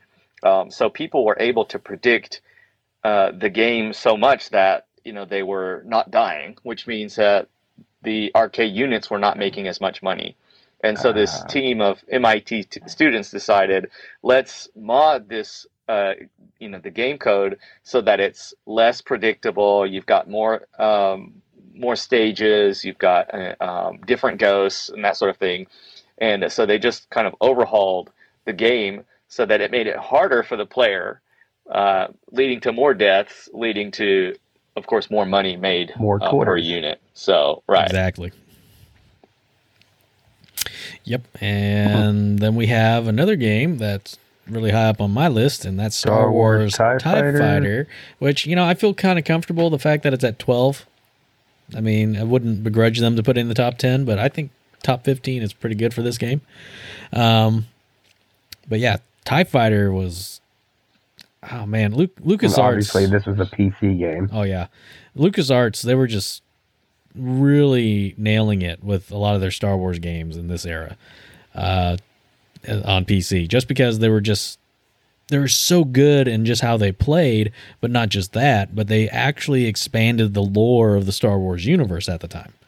And hmm I mean, it's like you wouldn't think that something like Star Wars TIE Fighter would have all that much in the form of story, but it really did. And the mission structures in the game were, I mean, I mean, they were just amazing because it's like you would be in a mission and then all of a sudden something would happen in the middle of the mission where you had to change your attention. And then all of a sudden you have a secondary objective that you need to pay attention to. And it would just throw things at you in very unexpected ways. And plus, they added in different TIE fighters and stuff like that. That was just like, whoa, look at that. A TIE Defender? What? And yeah, the gunships and their different roles. I mean, it was just for me as a Star Wars fan, I didn't really, it's like, I, I, I wanted to fly in that universe. I wanted to dogfight in that universe. I could care less about a lightsaber, although having one would have been cool, but I, I wanted to be an X Wing pilot. That's what I wanted to be. So, you know, to have a game like this, even though I was playing as a TIE fighter pilot, I mean, it was, it, it was, it was just awesome. I I love this game. Okay. And anybody have anything to say about StarCraft? No. Um, I mean, I think a lot of people, just like on this list, put it higher than Warcraft. Um, but I mean, I personally just preferred the world of Warcraft, not World of Warcraft, but the No, world no, I of know what you mean. Too. The universe Um, of Warcraft. The universe, right? That Yeah, yeah. fantasy, you know, Yeah. uh, the uh, the knights and the the uh, trolls and, and orcs. Um, it's very D and D. I just the magical, you know. Uh, I've never really been huge into like outer space stuff, so so yeah, the universe of StarCraft didn't catch me the same way that Warcraft did. But I mean, as far as the gameplay itself, of course, um, you know, it's it's considered one of the greatest real time strategy games of all time. But um, you know, for me, I mean that the the setting, the character designs, that sort of stuff is, is just super important. So I didn't latch onto it as much as as Warcraft. Sorry. But yeah, the um I think the thing about StarCraft is just the fact that it really um it really took off in a big way uh, as a competitive esport game uh, when it was at its height. Um, especially Yeah. in Korea. You know, I mean it's like just just huge competitive scene with that game. So, yeah, definitely, it, StarCraft definitely made its mark um, uh, in gaming. So now we're finally at the top 10, guys. Bum, bum, So bum.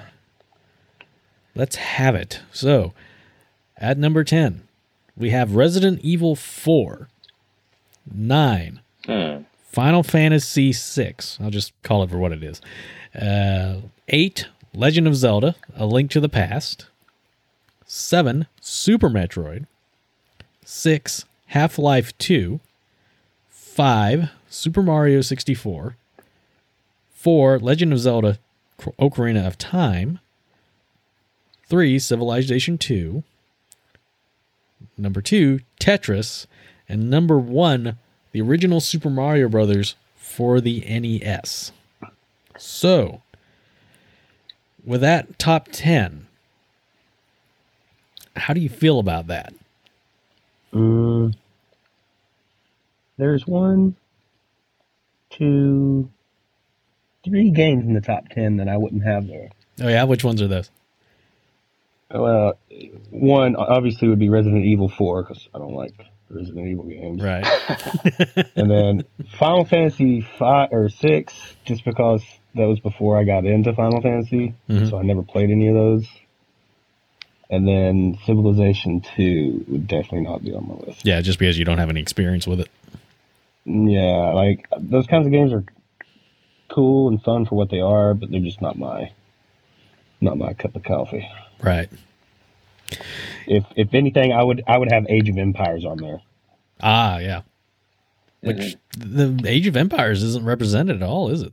It's not, and I'm kind of Yeah, surprised. very strangely.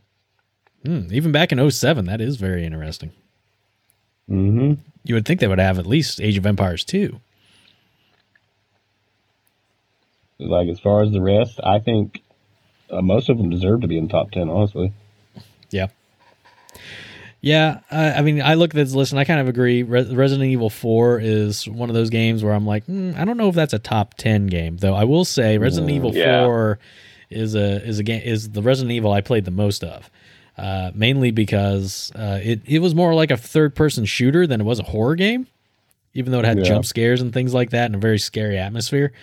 I I really liked uh, Resident Evil 4. I, I played a good good chunk of it before kind of bouncing off of it because it was a GameCube exclusive and um, it just didn't feel good as as it could have control wise. But yeah, I really liked Resident Evil 4. And another thing about Resident Evil 4, it looked so good. I mean, it looked amazing for a game at that time during the GameCube era. I mean, it's like you looked at that game and was like, I can't believe this is this looks as good as what it does now. I mean, it was insane, and it still kind of Yeah. holds up to even today. So it, it, it- that that was one thing about Resident Evil, uh, but yeah, I mean, I totally. I, I think that this top ten is pretty good for the time. I mean, Super Mario Brothers, yeah, that's, that's I, I feel kind of it was a safe is a safe number one. You know, it's like you're not really rocking the boat. I don't think anybody's gonna go. Nah, not Super Mario Brothers. I mean, they might swap it out for another Mario game, but you know, I mean, if I was going to switch Super Mario Bros. out for anything, it'd probably be Zelda. Right, But right. I like Zelda a little bit more than Mario. Yeah, you feel like it would be a Nintendo game at number one, no matter what. yeah, it would. It really Yeah. would. it would be. I mean, it's like I can't imagine anything but a Nintendo game at number one. You know, it's like I'm having But a like- hard time thinking of what that game would be Yeah, like Tetris. I, outside I of Metal Gear like- Solid. But you know, yeah, like I wouldn't say Tetris is like one of my favorite games of all time or anything, but it was it was a good game. It's a good time killer.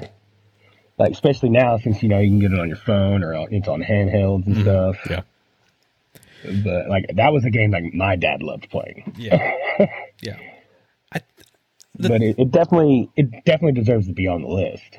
I, yeah, I mean, I know Tetris is definitely in my top five all time because I just love Tetris and it's good for anything and it doesn't really get old. I mean, it's like you, No. and it carries through the ages.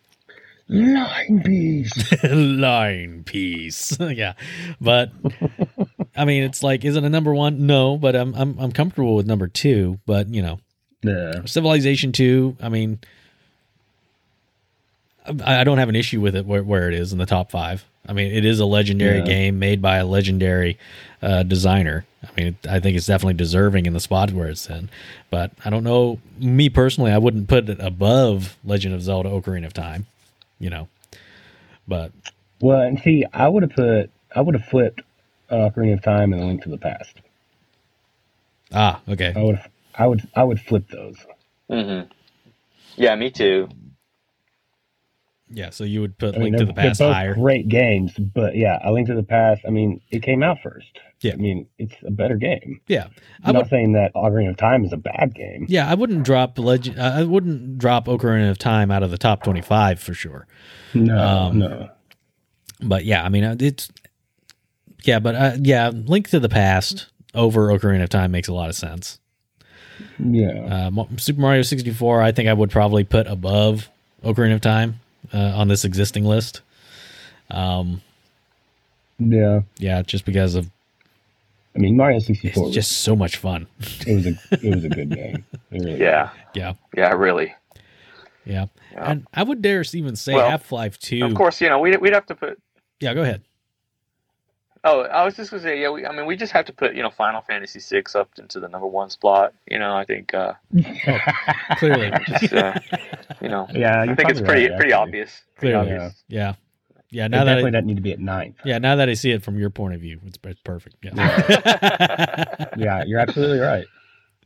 no, No, I am. I'm shocked though. I mean, Resident Evil Four, like you guys have said, I mean, it, why is it in top ten? I mean, I know Yeah. this is from 2007, but still, that what in what universe is Resident Evil Four better than games like, for example, Chrono Trigger or Metal Gear Solid? yes. good Yeah. point. Um, you know, or Super Mario World. I mean, that, that definitely just makes no sense to me. Way up there in the numbers. yeah, Yeah.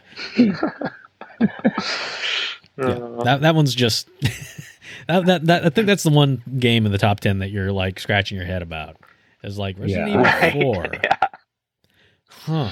But yeah, like I, I get Civilization and I get the Final Fantasy, but Resident Evil is just no, it makes no sense. yeah, civilization i think if you were in the, if you were in the pc gaming scene you know Yeah. and and you had during that era i mean you had people that didn't touch consoles at all they just played on pc and for people Yeah. like that i mean civilization civilization 2 was uh, just i mean it was like mario for the consoles i mean it was just iconic Yeah, um you know so i understand that i understand that uh, it but- wouldn't be on my top ten, but I understand it. yeah. Sure, right. Yeah. Yeah, you'd have to be into that PC gaming scene to to probably appreciate it, but um I mean, I think most of these titles, you know, are so well known that we don't even really need to talk about them. I would be Yeah.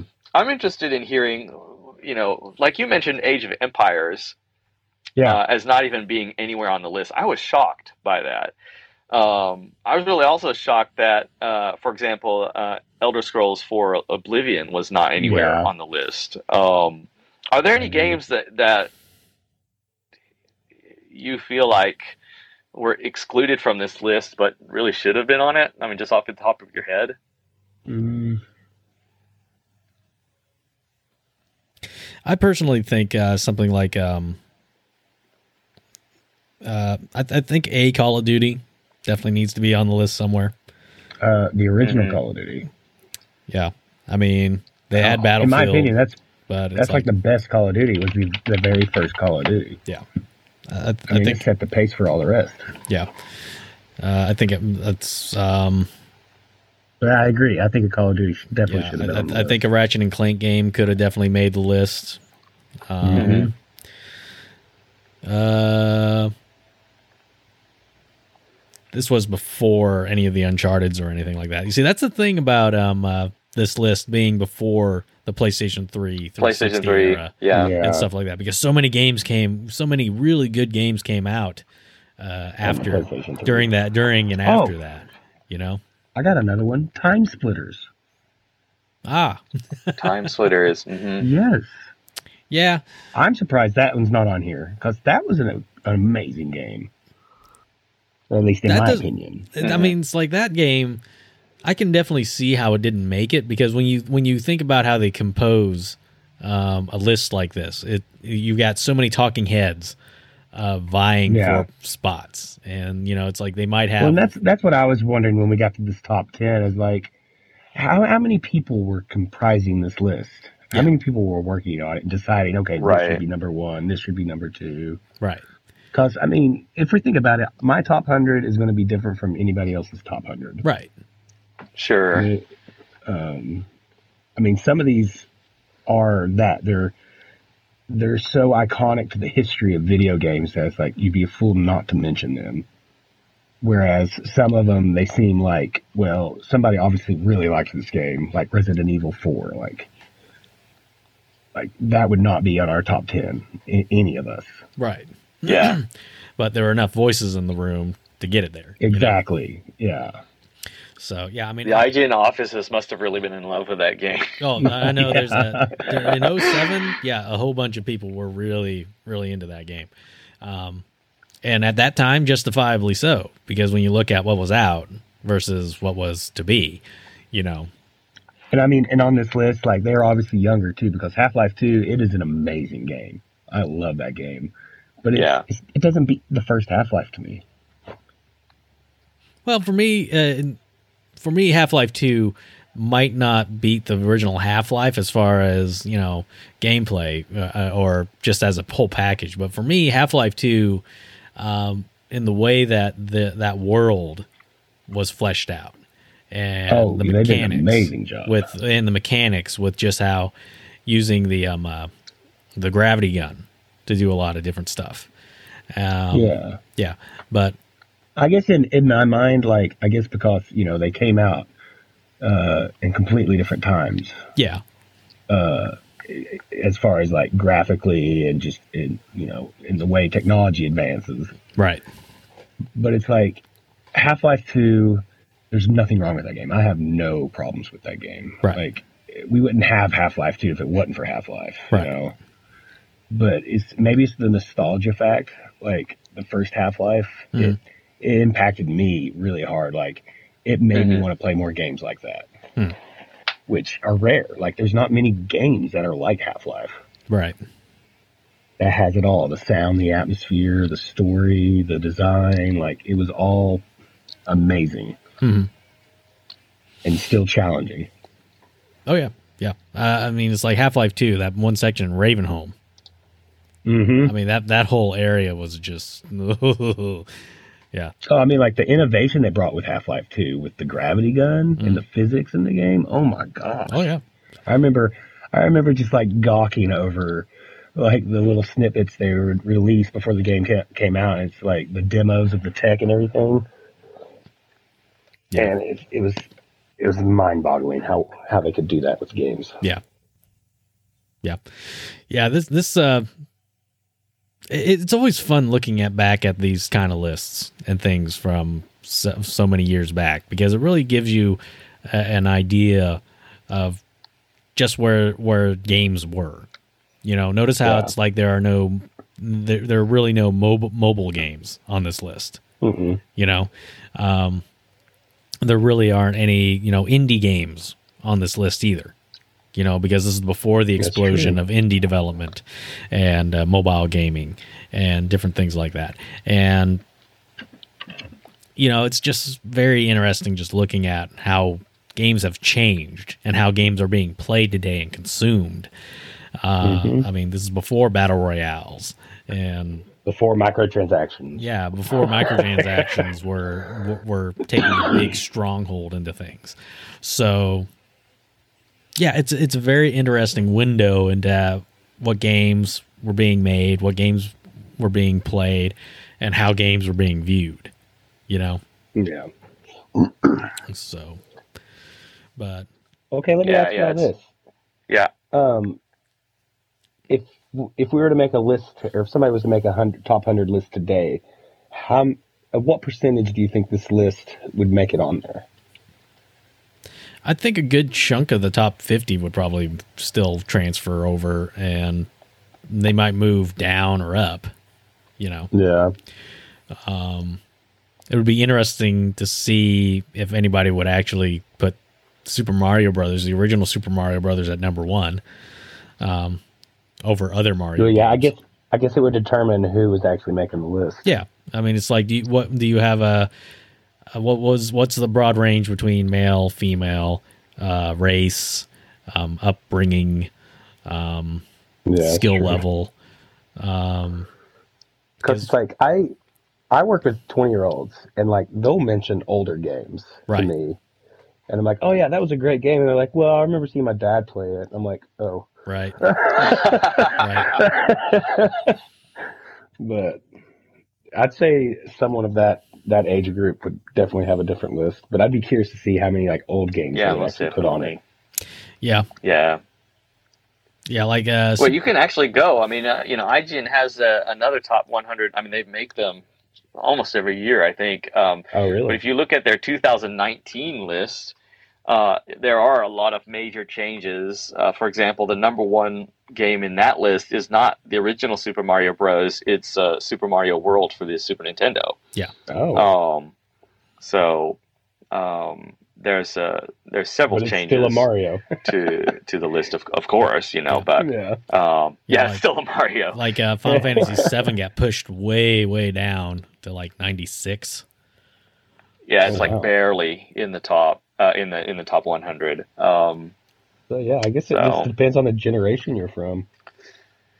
right. Well, and like I said, I mean, it depends on you know the the the unique Mhm. uh, interests and and opinions Yeah. of the people that are compiling And the list. thing I, looking at this. Yeah, go ahead. Yeah, and another thing that's really interesting about the the 2019 list is the fact that there's a Monkey Island game on there. There is no Monkey Island game in this 07 list. yeah. yeah. So And also, uh, Soul Calibur was listed in the 2019, and none of them are listed here Right, That's um, right. in this. I, there's a few omissions that I Mortal thought were very strange. Yeah, Mortal Kombat. Um, I'm gonna say, um, like we talked about, Age of Empires and Elder Scrolls. Uh, Donkey Kong Country was not Yeah. listed. Uh, Diablo 2 was not on the list anywhere. Tomb Raider was not represented Oh, at that's all. Right. Um, Pitfall The wasn't even on here. Oh yeah, The Sims wasn't on there either. Uh, yeah, Pitfall wasn't on there. I mean, really classic games that they just Yeah. didn't make on the top 100.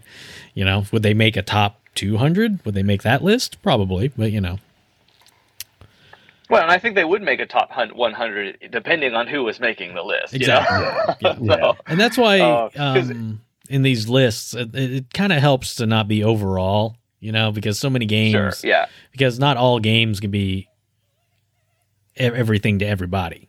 You know, Yeah. It would be hard for me to make a top 100 like this because the number one, I would never want to set anything to it. Right. You know what I Oh mean? yeah. yeah, like that. yeah. I wouldn't even try. like for instance, uh, the top ten in the 2019 list is number one is Super Mario World, number two is Legend of Zelda: A Link to the Past, uh, number three is Portal Two, number four is Super Metroid, number five is Portal 2? yeah, Mor- uh, number five is Legend of Zelda: Breath of the Wild, number six is Super Mario Brothers Three, seven is Tetris, eight is Half Life Two, and nine is Red Dead Redemption, and ten is Super Mario 64. So yeah, even that top ten from Wow. 2019 from 07 is way different.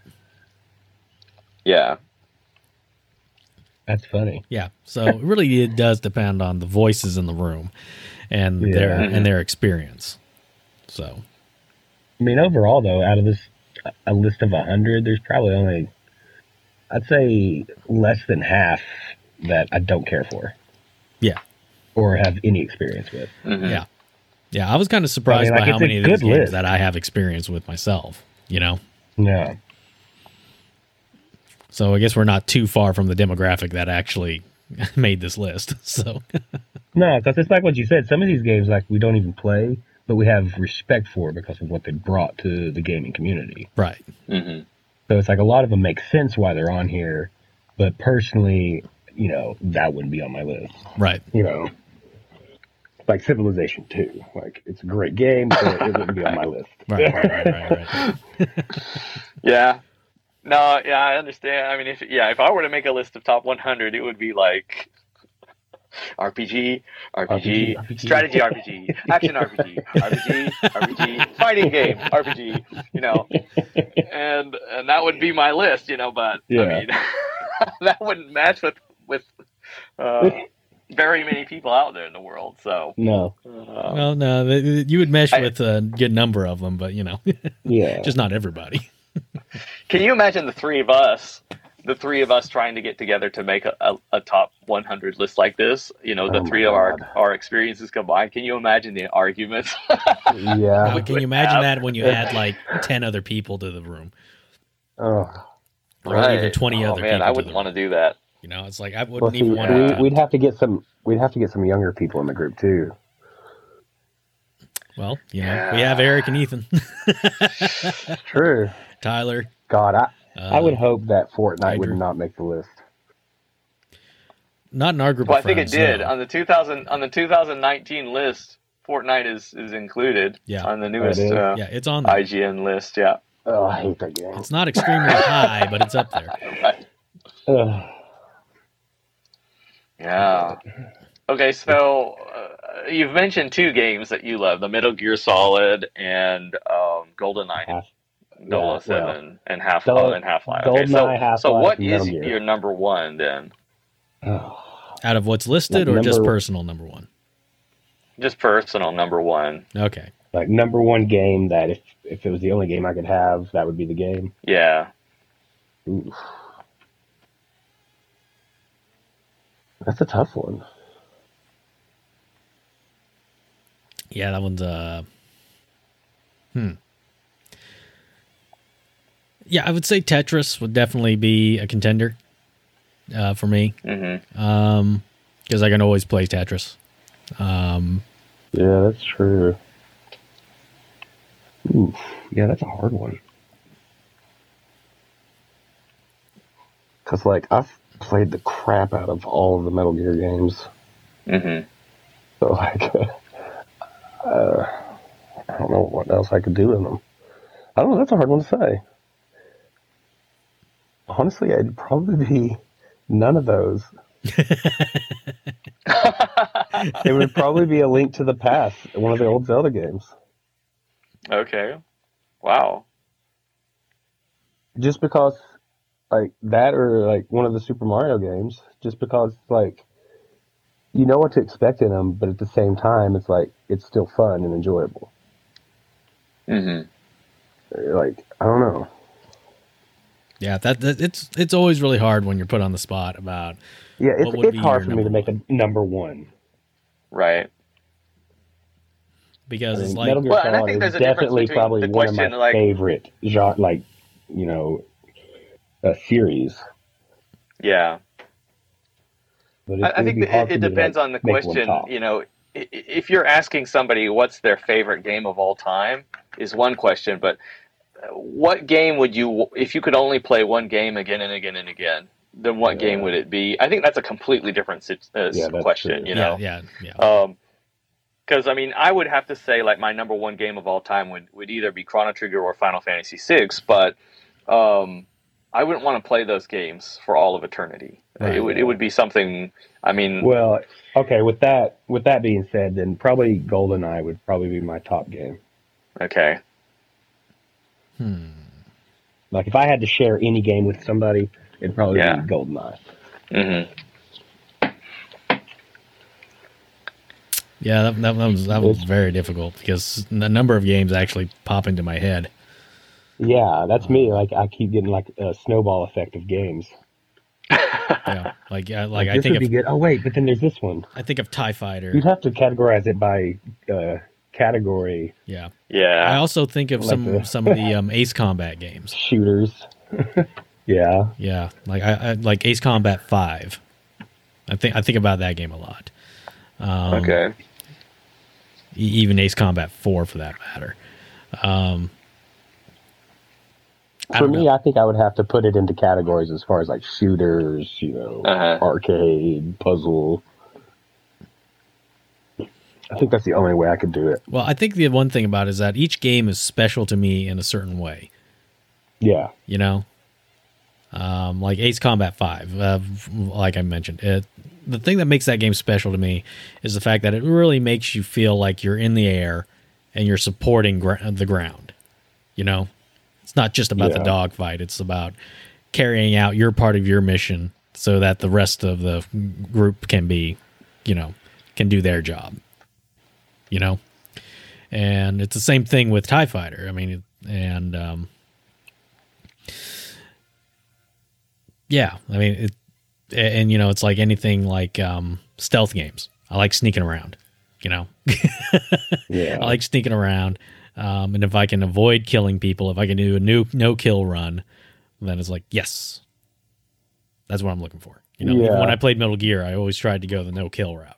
You know, yeah, Metal Gear, I'd try to go always. Like stealth, all out, you know. Yeah, that's that's a hard one to that's a hard one to do, John. yeah, Yeah, it's it's almost like asking someone who their favorite child is. You know, It's That's like, exactly Don't make me pick. I can't. I can't choose. that, that, They're all They- special. yeah, Yeah, they all have a unique spot in my heart. Yeah. Yeah. Well, uh, I guess this is a good point. Good point in the in the show to bring it all to a close. We uh we went we went to a, through a lot here, guys. Oh goodness. I mean, it, it was a pretty long session. This almost uh, reached Yeah, about as long as our hours. first recording. so yeah, so I got a lot of work to do uh, post production here. Next time we should just play D and D. oh yeah, oh why not? All right, join us next time for the top 100 board games of all time. No, Yeah.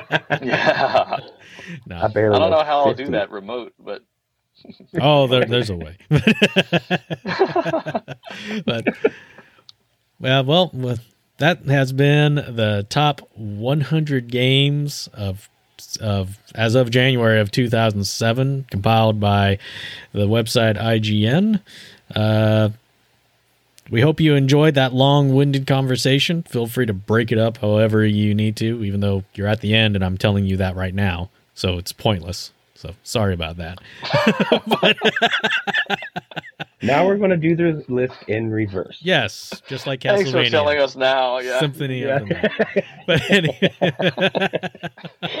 anyway, but regardless, this has been the LO now that Gaming you listened for three hours, yeah, you can Yeah. split it up however you want to. yeah, the next the next time you listen to this. Yeah. The next time you listen to this, you can split it up however you want. yeah. Just remember when you For play your this second again. go through. Yeah, when you play this again, just feel free to skip around. No, Because this is something you're going to want to listen to again and again and Yeah. again. And Always. again and again. yes, and again. Put it on repeat. yeah, but this has been the LO Gaming Podcast. My name is James. John, Brandon, thank you for joining me. Oh, you're welcome. Thanks for having Yep. me, man. Yeah, this has been a It's great, always a pleasure. yeah, this has been a, gr- a lot of fun. Uh, we'll get this trio back together sometime. Who knows when? But until that time, thank you for listening, and we'll catch you in the next one. See you later. And cut. Woo! Boy, I